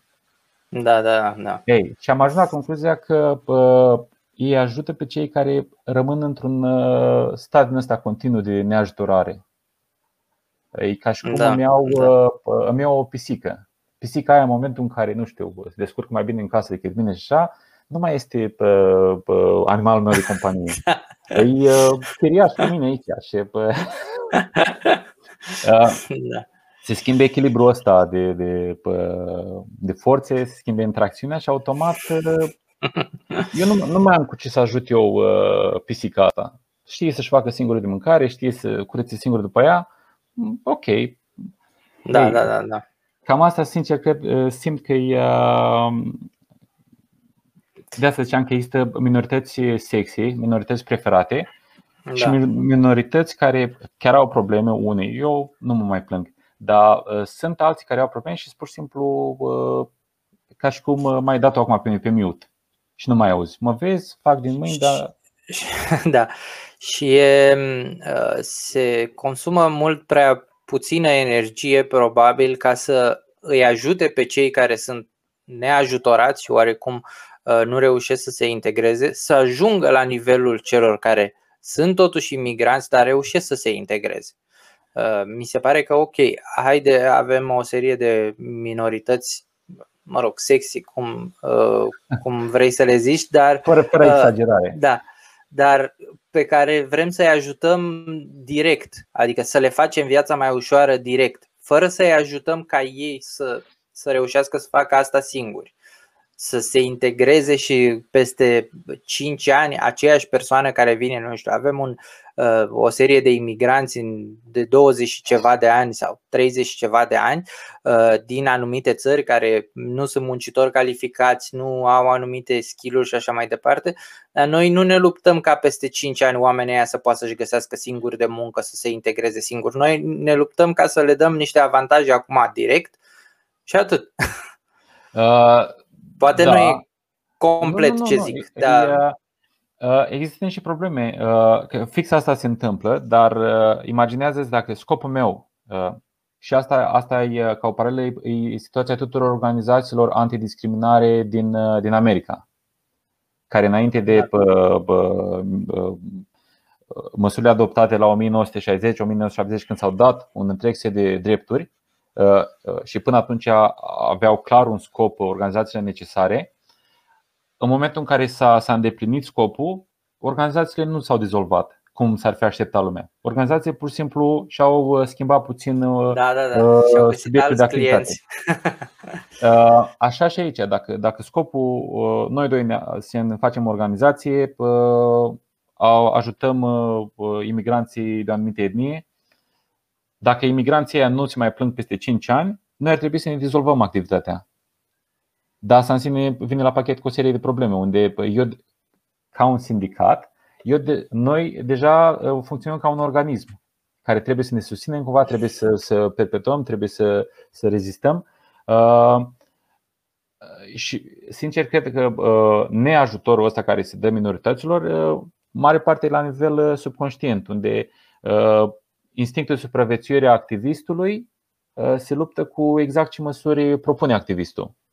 Da, da, da, da. Și în felul ăsta se ajunge la o situație unde, uh, cum spuneam, cu situația STEM, a femeilor în STEM, uh, după zeci de ani de activism STEM, situația nu e rezolvată sau s-a agravat, banii s-au cheltuit și activiștii mai au activitatea asigurată pentru încă 50 de ani de acum încolo. Uh, și după asta te da. întrebi, ok, ce sens mai are să, să mai existi tu ca organizație dacă oricum nu văd absolut niciun rezultat? Uh, uh, încercăm și situația unde pur și simplu lăsăm să vedem dacă, nu știu, indivizii pe cont propriu reușesc să rezolve singuri anumite probleme, că sunt întregi populații cum, cum și cred că este europenii și nu mai este europenii, foarte mulți imigranți, cât timp au fost lăsați în pace, ei au rezolvat. Că eu, de exemplu, când am venit aici cu soția, m-am interesat care e cadrul legal în Anglia și cum, ce, ce oportunități există pentru noi. Nu, n- o secundă n-am stat să mă interesez care sunt oportunitățile uh, pentru români, pentru imigranți, uh, pentru uh, cutare grup, pentru nu știu da, ce. Da. Nu, piața de muncă. Și piața asta, când, când ne căutam noi de muncă, nu se discuta la modul ăsta de diversitate forțată și avem locuri pentru imigranți și locuri pentru minorități și locuri pentru aia, pentru etnii, pentru nu știu ce. Nu, avem locuri de muncă.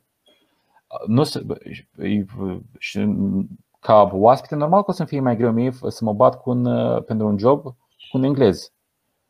Dar imaginează-ți sentimentul ăla de realizare în momentul în care ai prins un loc de muncă unde clar ți mai greu inițial decât unul în engleză. Ei, toată chestia e absolut eliminată acum pentru că acum nu ai mai pu- uh, în momentul în care ești luat sub aripă, aripă crotitoare a unei organizații și ești identificat drept uh, clasă de oameni care trebuie ajutată suplimentar, uh, cum anume poți să-ți mai justifici tu că ai tras tare, că ai ajuns undeva când pur și simplu ai fost împins în, pe poziția respectivă, pe ajutorul social respectiv, pe așa. Și că acum în Anglia, de exemplu, nu știu dacă a intrat în vigoare legislația, dacă ai o companie de o anumită mărime, la Board of Directors trebuie să se introducă ai un anumit număr, da, da. Da, ei, da, asta uh, citisem că există deja în Franța și în Germania. Bun, să zicem că, din nou, noi doi avem o corporație, uh, se, se definește termenul, da. uh, ne lipsesc patru femei din Board of Directors. Uh, și cu cât mai uh, serioasă funcția, cu atât ia mai mult timp să găsești directorul perfect pentru da, finanțe, de așa, de așa, toate astea. Cum, cum cu, uh, auzisem pentru CEO, de exemplu, există grooming, există un întreg proces de ani de zile în care să, da, să da, da. cauți. Ei, eu trebuie să, să, să acopăr patru funcții în două luni de zile. Există șansa să la recrutare să sar anumite etape și pur și simplu ca să nu îmi iau amende de la. Că am înțeles că în Franța deja sunt, este sistem de amenzi pentru special să, să crește incentivul să, să, să respecti da, da. numele necesare. Ei, bun, dar văzut din, din punctul de vedere a doamnei director, ai ajuns în funcția aia poți tu, să, când, nu, când ai dialogul la intern uh, după ce ai terminat jobul pe ziua respectivă, pe puterile tale sau cineva o trebuit să uh, o vrut să nu ia amendă? Eu personal uh, m-ar. Nu, da, e da. realizarea asta, pe puterile tale, pe talent, dedicație. Da, da. Hey. Da, îți dai seama, adică normal și tu te-ai simțit într-un și eu m-aș simți într-un fel dacă, de exemplu, mâine ar fi uh, chestia asta că trebuie să ai uh, uh, nu știu, 20% sau 10-15% din angajați imigranți din alte țări. Și ar veni și ar zice, a, ok, procesul de recrutare este doar un interviu online, durează 20 de minute și apoi cel mai probabil și o să te angajeze fără să-ți testeze niciun fel de skill-uri, fără să știe background-ul tău, s-a uitat da. două secunde pe CV și a zis ok, vine de acolo, trebuie să-l angajăm ca să facem numărul ăsta de oameni. Da, e, ați probabil un proces de conștiință așa și te gândești, uh, mă, dar eu chiar merit, adică chiar mai este o chestie cu, uh, cu că acum uh, totul începe să fie uh, împachetat drept echitate. Și lumea s-a întrebat o perioadă că înainte era egalitate și se vorbea de egalitate de șanse. Am 40 de oameni care au aplicat pentru jobul ăsta. Eu, în calitate de director, eu ofer la toți aceeași oportunitate, o egalitate de șanse. Prinde jobul cine e cel mai pregătit pentru jobul respectiv în continuare nu, nu dispăreau inegalitățile în societate și s-a schimbat ușor conceptul spre echitate. Echitatea uh-huh. și întreba lumea, ok, la ce te referi? Că noi aveam până mai egalitate, cumva să înrudite și echitatea, din câte se pare, e un fel yes, de but actually no. pervertită din asta unde uh, egalitate cu niște mici uh, ajustări în astea unde da eu vreau să vă dau la toți șanse egale, dar văd pe individul ăla din spate care uh, cred că are nevoie de șanse mai multe. E un fel de ferm animalelor uh, la nivel uh, continental. Uh, dar o, o chestie care, uh, cum era cu socialismul clasic la sângeros, uh, în, în, în misiunea asta de a avea pe toți la același nivel, lumea o sperat inițial, sau cum a fost propus, propus inițial, vă creștem la toți nivelul și ajungem la egalitate. Era și versul unde pot ajunge la, tot la egalitate dacă vă scad pe toți. Da, da. Și asta e redistribuția, unde bă, îmbogățesc toți țăranii sau iau de la toți proprietarii. Eu la final am, am egalitatea aia teoretică. E, din nou, e un pariu cu diavol unde Uh, sigur, uh, vrei egalitate pentru că și tot timpul e mai simplu să distrugi sau să iei de la cel care are, să ajungi la echitatea aia, decât da. să, să depui a, și, și mult mai rapid. Pentru că eu pot ți promit echitate, dar mi-a 30 de ani să cresc nivelul economic a 10 de milioane de oameni sau anul viitor, în calitate de guvern socialist, am ras toată averea. Și posibil da. oricum nu ți-o redistribui 100%. Vei avea același venit ca celălalt, dar asta nu înseamnă că tu vei avea un venit mai mare, va avea același venit ca tine. Ei, legat de echitatea în mediul de lucru în, în Anglia, uh, la fel a fost adoptată foarte repede pentru că în teorie sună foarte bine. Um, uh, de exemplu, prezinți conceptul ăsta la un grup de uh, școlari, îi întreb, vrei să fie bine la toată lumea? Da, da, da, da, da. Și Ok. Uh, cum faci să fie bine la toată lumea? Uh, scoți undeva banii suplimentari sau uh, când, din nou, avem noi corporația noastră, dar realitatea e că noi avem un buget pentru, de exemplu, pentru toate măririle de salarii sau pentru promovări sau pentru angajări sau așa. Câteodată bugetul e clar stabilit. Da. Când, ție, când tu, de exemplu, ai doar două locuri disponibile Uh, ești deja, ai uh, mai puțin femei cât bărbați și vrei să angajezi și îți vin uh, nenumărați potențial angajați, automat ești, ești forțat să discriminezi. Pentru că, pe scurt, lucrezi cu factori economici. Nu, nu e ca și cum, da, îmi vin toți, toți candidații, îi angajezi pe toți. Nu, tu trebuie să, să alegi. Ești pe minus la numărul de angajate, și automat uh, te trezești că trimiți la plimbare, trimiți uh, posibil angajați uh, candidați buni, pentru că tu trebuie să angajezi direct femei. Sau ce s-a văzut, și am, am pățit personal cu pe perioada de COVID, când începeau să intre, cam tot sectorul creativ intra în colaps. Pentru că da. oricât ar fi de Anglia, capitala designului european, nu e un sector uh, crucial pentru restul economiei. Și, da. de exemplu, în cazul meu, când uh, am început să fac uh, disponibilizări, din nou, ok, noi mai putem să ținem doar X număr de angajați. Pe cine dăm afară? Sau pe cine punem în șomaj tehnic? Sau cum distribuim resursele astea finite? Da tot timpul aspectul ăsta economic, asta dă peste cap absolut tot și atunci ai de făcut cu adevărat niște alegeri foarte complicate. Uh, școlarii aia care ziceam, ok, întreba, vrei să fie la toată lumea bine? Perfect, oh, cum să nu vreau să fie bine? Ok, ai doar 20 de lei la dispoziție, cum faci să fie bine la toată lumea? Sau, ei, uh, eu în calitate de uh, mega minoritate și etnică și tot felul așa, am picat sub Uh, ciocanul ăsta da. echității, pentru că uh, când a venit vorba de ales exact cine să, să nu mai fie în cadrul companiei, eliminarea unor bărbați însemna echilibrarea echitabilă a, a grupului rămas. Și a... Da, deci forțezi într-un fel compania să ia niște decizii care nu sunt economice. Adică nu.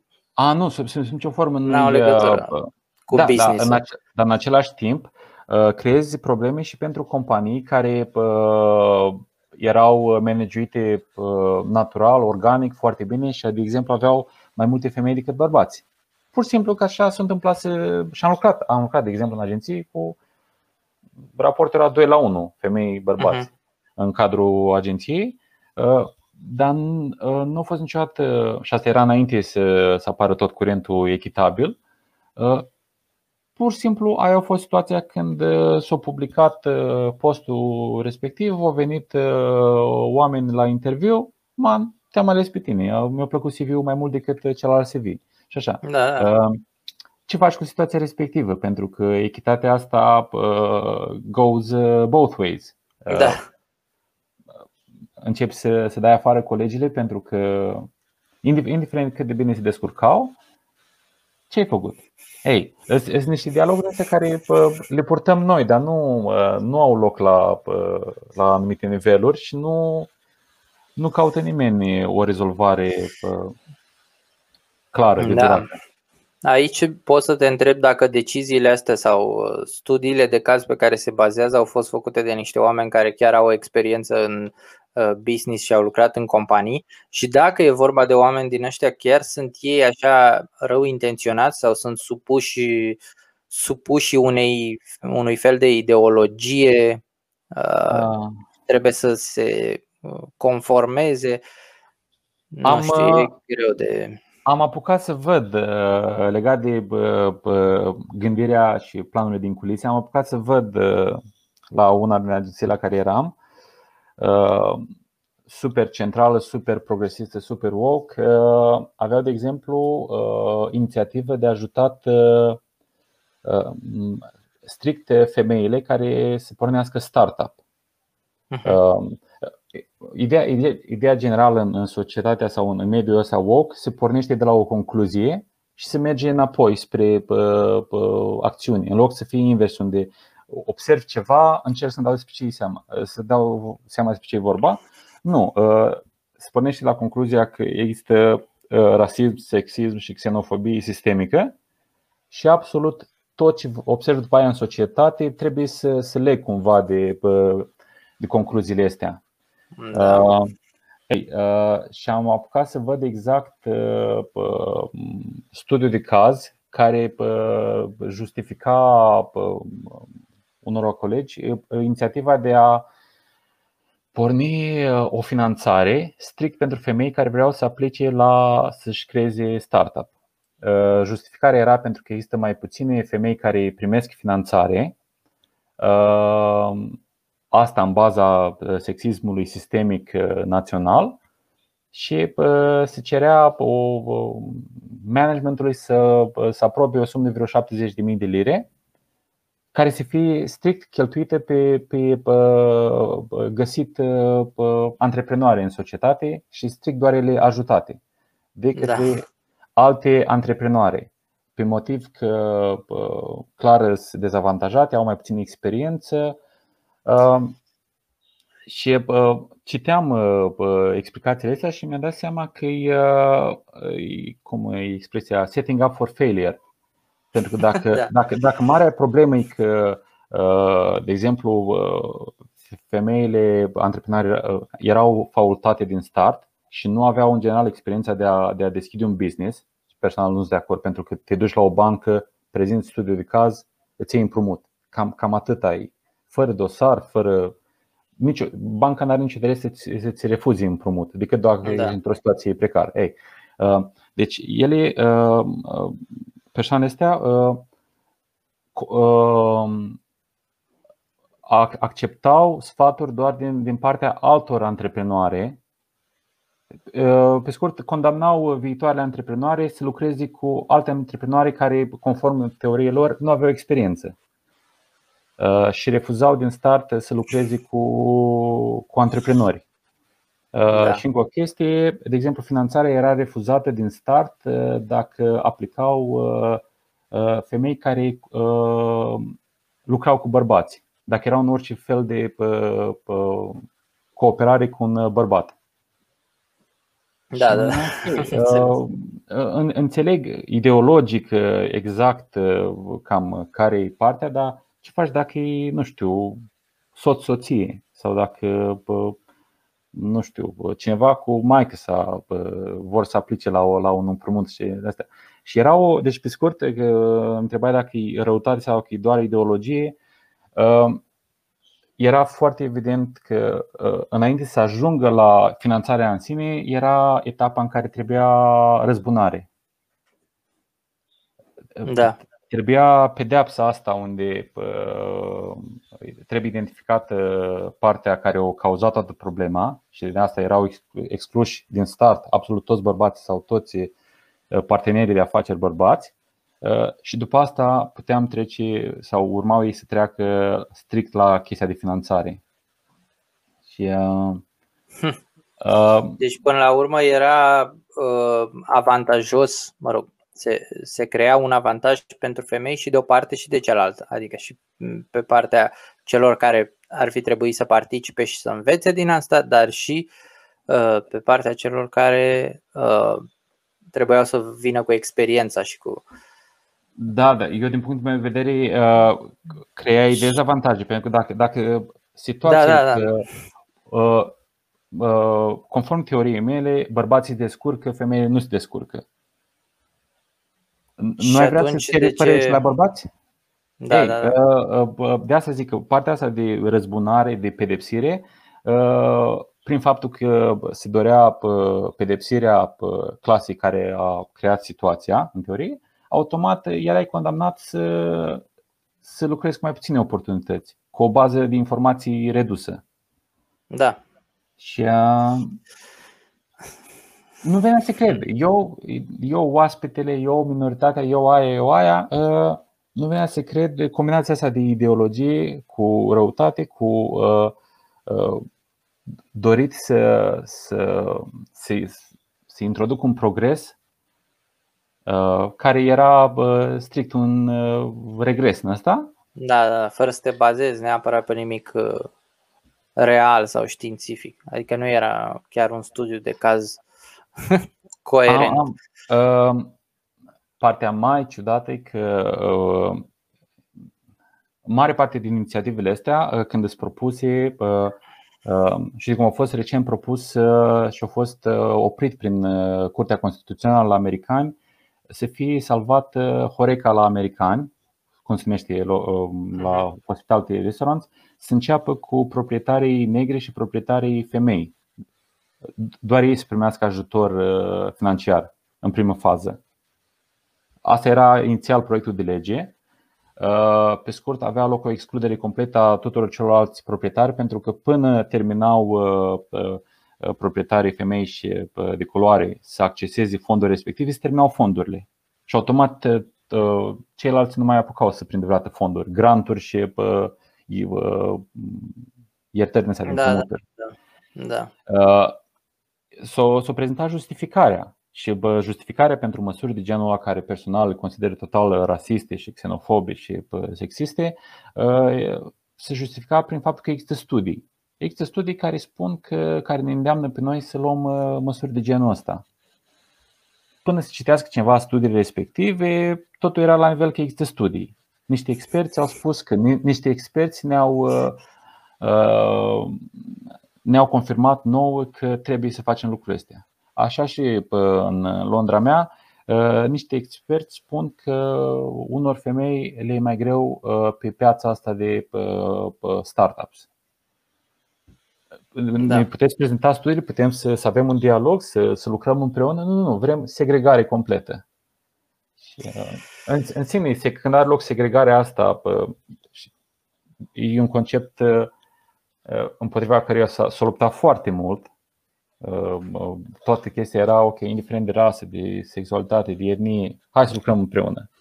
O funcționat perfect până când ne-am trezit acum că activiștii cer segregare din segregare. nou. Da. Asta e. Și eu nu pot personal, sunt încă invizibil, încă pe mute. Da. Dar tot mă descurc cumva. Foarte bine. Uh, da, mă rog, tu ai o, o poveste de succes în cele din urmă.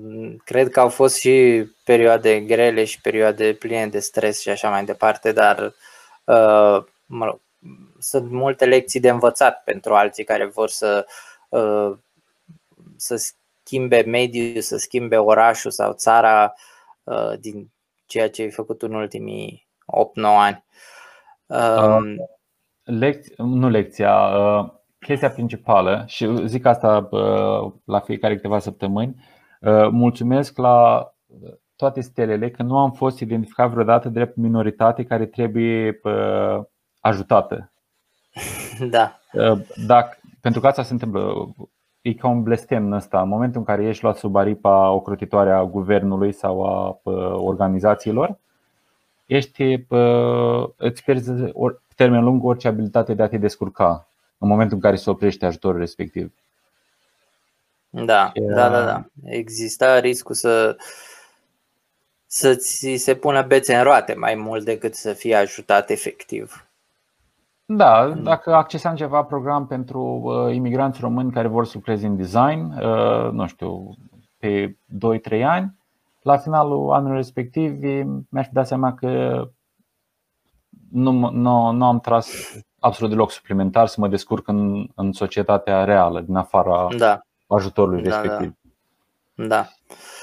Um, spune dacă urmărești vreun sport în Anglia. Uh, îmi promisese acum câțiva ani cineva că o să mă ducă la un uh, meci de cricket. Uh, uh-huh. Nu s-a întâmplat. uh, ce am, uh, am încercat uh, ideea că nu, nu, nu suport uh, tensiunea. Am încercat să mă uit la tenis. Ah. Prea tensionat. Uh, ciclism. Am preferat să fac ciclism uh, decât să, să mă uit la ciclism. Nu, uh-huh. uh, A, ești fan moto, nu? Ești Am uh, trecut pe motociclism, activ. dar nu uh, pot să mă uit la relori, la slow motion, nu știu ce. Nu, uh, pentru că N-am, n-am să spun vai că îmi dau seama exact cât, cât, cât efort e acolo. Am făcut ciclism și știu că fizic ești într-un stadiu constant de durere și de efort și toate astea. Ei, da, uh, imaginez că un profesionist e cam de 10, 20, 30 de ori mai intens totul, în timp ce te urmărește lumea și uh, vreau, vreau echipa respectivă. Da, da, da. Nu, uh, prefer să, să aflu la final rezultatele. Da, am înțeles.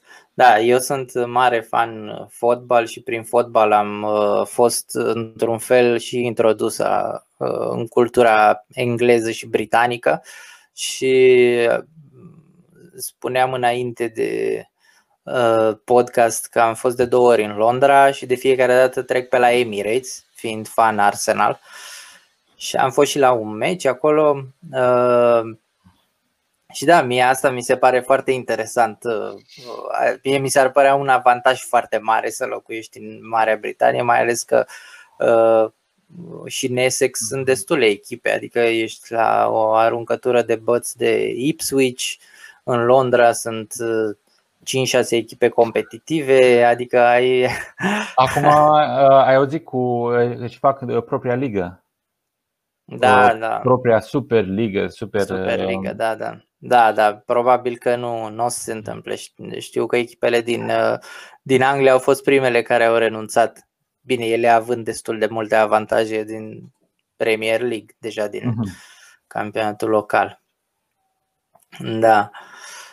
Bine, și acolo cred că e destul de mult de, destul de mult de urmărit și partea asta culturală și cum sunt văzuți uh, imigranți, pentru că ai uh, Mm, ok, foarte mulți fotbaliști englezi, irlandezi, scoțieni și așa mai departe la marile cluburi, dar pe de altă parte în ultimii 30 de ani ai foarte mulți uh, veniți din alte țări și apreciați foarte mult. Adică cred că există o mai mare deschidere, mai ales dacă ești suporter al unei echipe și ai mm, ovaționezi jucători care vin din uh, America de Sud sau din Africa sau din, chiar și din Europa de Est, e, vezi altfel lucrurile, adică nu cred.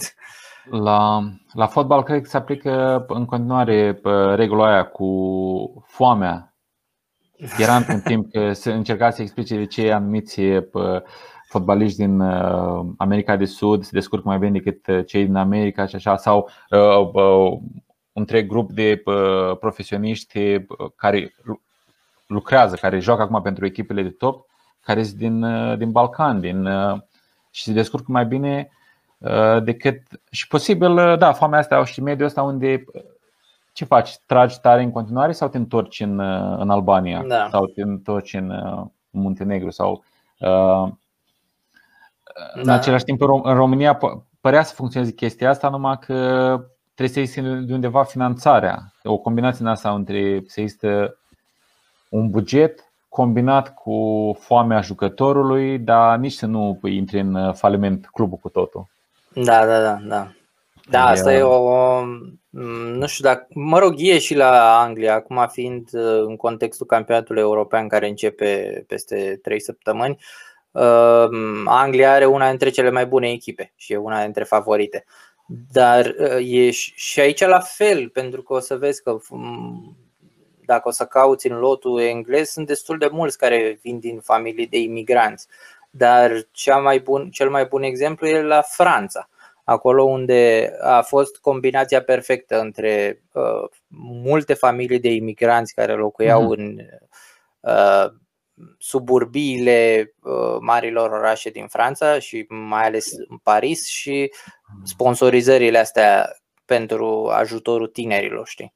Exact ceea ce spuneai tu că nu există în România și care există în Anglia și în Franța. Adică ex- sunt încurajați foarte mult și, din med- și mai ales din mediul privat tinerii să vină și să, să practice sport.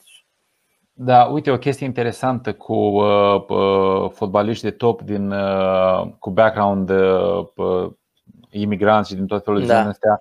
Uh, Imaginează-ți uh, unde ar fi fost Franța sau unde ar fi fost Anglia dacă imigranții respectivi ar fi fost tratați cu uh, uh, o, o milă în asta și uh, tu ești mai, mai, uh, mai mititel, nu am absolut nicio așteptare de la tine, ia de aici, ai loc în echipă.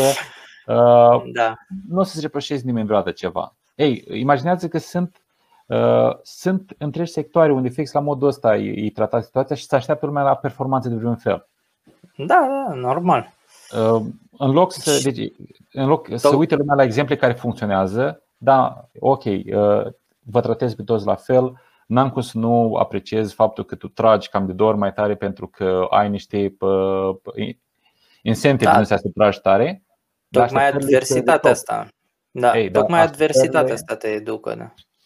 Ei, uh, în schimb, uh, bă, cum e, zice, cum e cu helicopter parents, ăștia care își, își, și o întreagă discuție despre, Da. bă, citeam cu uh, Nassim Taleb, cu antifragilitatea umană. Cu cât ești mai puțin expus la greutăți, cu atât ești mai slab pregătit pentru absolut orice are să-ți arunce viața în față.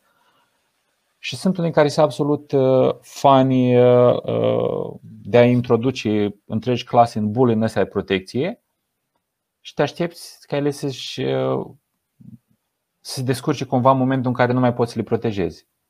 Da. Nu, s-au văzut generații întregi de copii care, uh, în momentul în care nu mai sunt părinții acolo să-i protejeze de insulte, să-i protejeze de greutăți financiare, așa, sunt ca niște păsărele în alea căzute din cuib, care nu, Da. nu, nu se pot Nu descurca. se mai descurcă. Da, clar. Deci, pe scurt, trebuie uh, replicat pe ăsta, exemplu francez. Da. Cu fotbal. Fotbal, da. Da, da, da. Uh, ok, mulțumesc mult. Uh, am făcut discutat aproape două ore, a fost uh, interesant și pentru mine, am avut uh, multe, multe povești. Da. Da, sper că nu a fost prea dramatic. A, nu, nu, nu, chiar mi s-a părut că a fost uh, totul realist, știi? Și, Ca o, o mică, mică chestiune pe final, uh, am avut o perioadă uh, la câțiva ani după ce m-am, sau în timp ce uh, mă adaptam la Anglia, uh, eram absolut convins că eu trebuie să, mă, să, să șterg orice urmă de background românesc pentru că aveam o, eram nemulțumit, aveam o oarecare silă de de trăsăturile astea, de uh, toate greutățile astea din România și vreau pur și simplu să adoptez, să mă transform într-un englez uh, cât mai aproape de ce ar fi englezul pur sânge. Ca să-mi dau seama, după ani de zile de experiență, că cel mai bun lucru care pot să fac e sub nicio formă să nu șterg identitatea, să o îmbrățișez, pentru că mi-o conferit niște avantaje enorme pe partea de uh, tratat cu anumite situații și uh, n-aș recomanda nimănui să, să adopte mentalitatea asta unde uh, sunt, pe de o parte sunt cei care uh, vin în Anglia sau emigrează să facă bani să întoarcă în țară și nu Da. adoptă sau nici o trăsătură din mediul în care îi, uh, îi primește.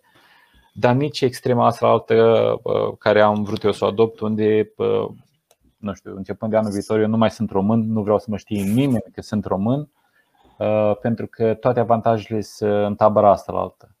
Da, da, da. da. da. Și am, am și eu o sinceritate în asta personală ca, din nou, dialogul ăla care îl port, poate fiecare cu propria persoană, unde uh, n-am cum să calc pe și nu, nu sunt tradiționalist sau așa, dar uh, n-am cum să ignor pragmatismul ăsta românesc și pe anumite experiențe și pe chestii care le poți internaliza doar în anumite medii, care după asta îți dai seama că te, te ajută extrem când intri într-un mediu complet diferit.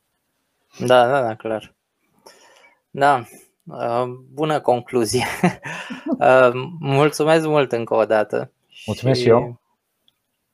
Rămâne să mai discutăm pe temele astea. Data da. viitoare, da. sau când o fi, o să-ți prezint uh, certificatul de pasta farian. Am uitat. Ah. Foarte tare. Peace and pasta onto you, my brother. Da. uh, da. Mulțumesc și mulțumesc și tuturor care ne-au, celor care ne-au urmărit și să vă abonați și să vă uitați și la celelalte podcasturi. Numai bine, la revedere! Mai bine, la revedere!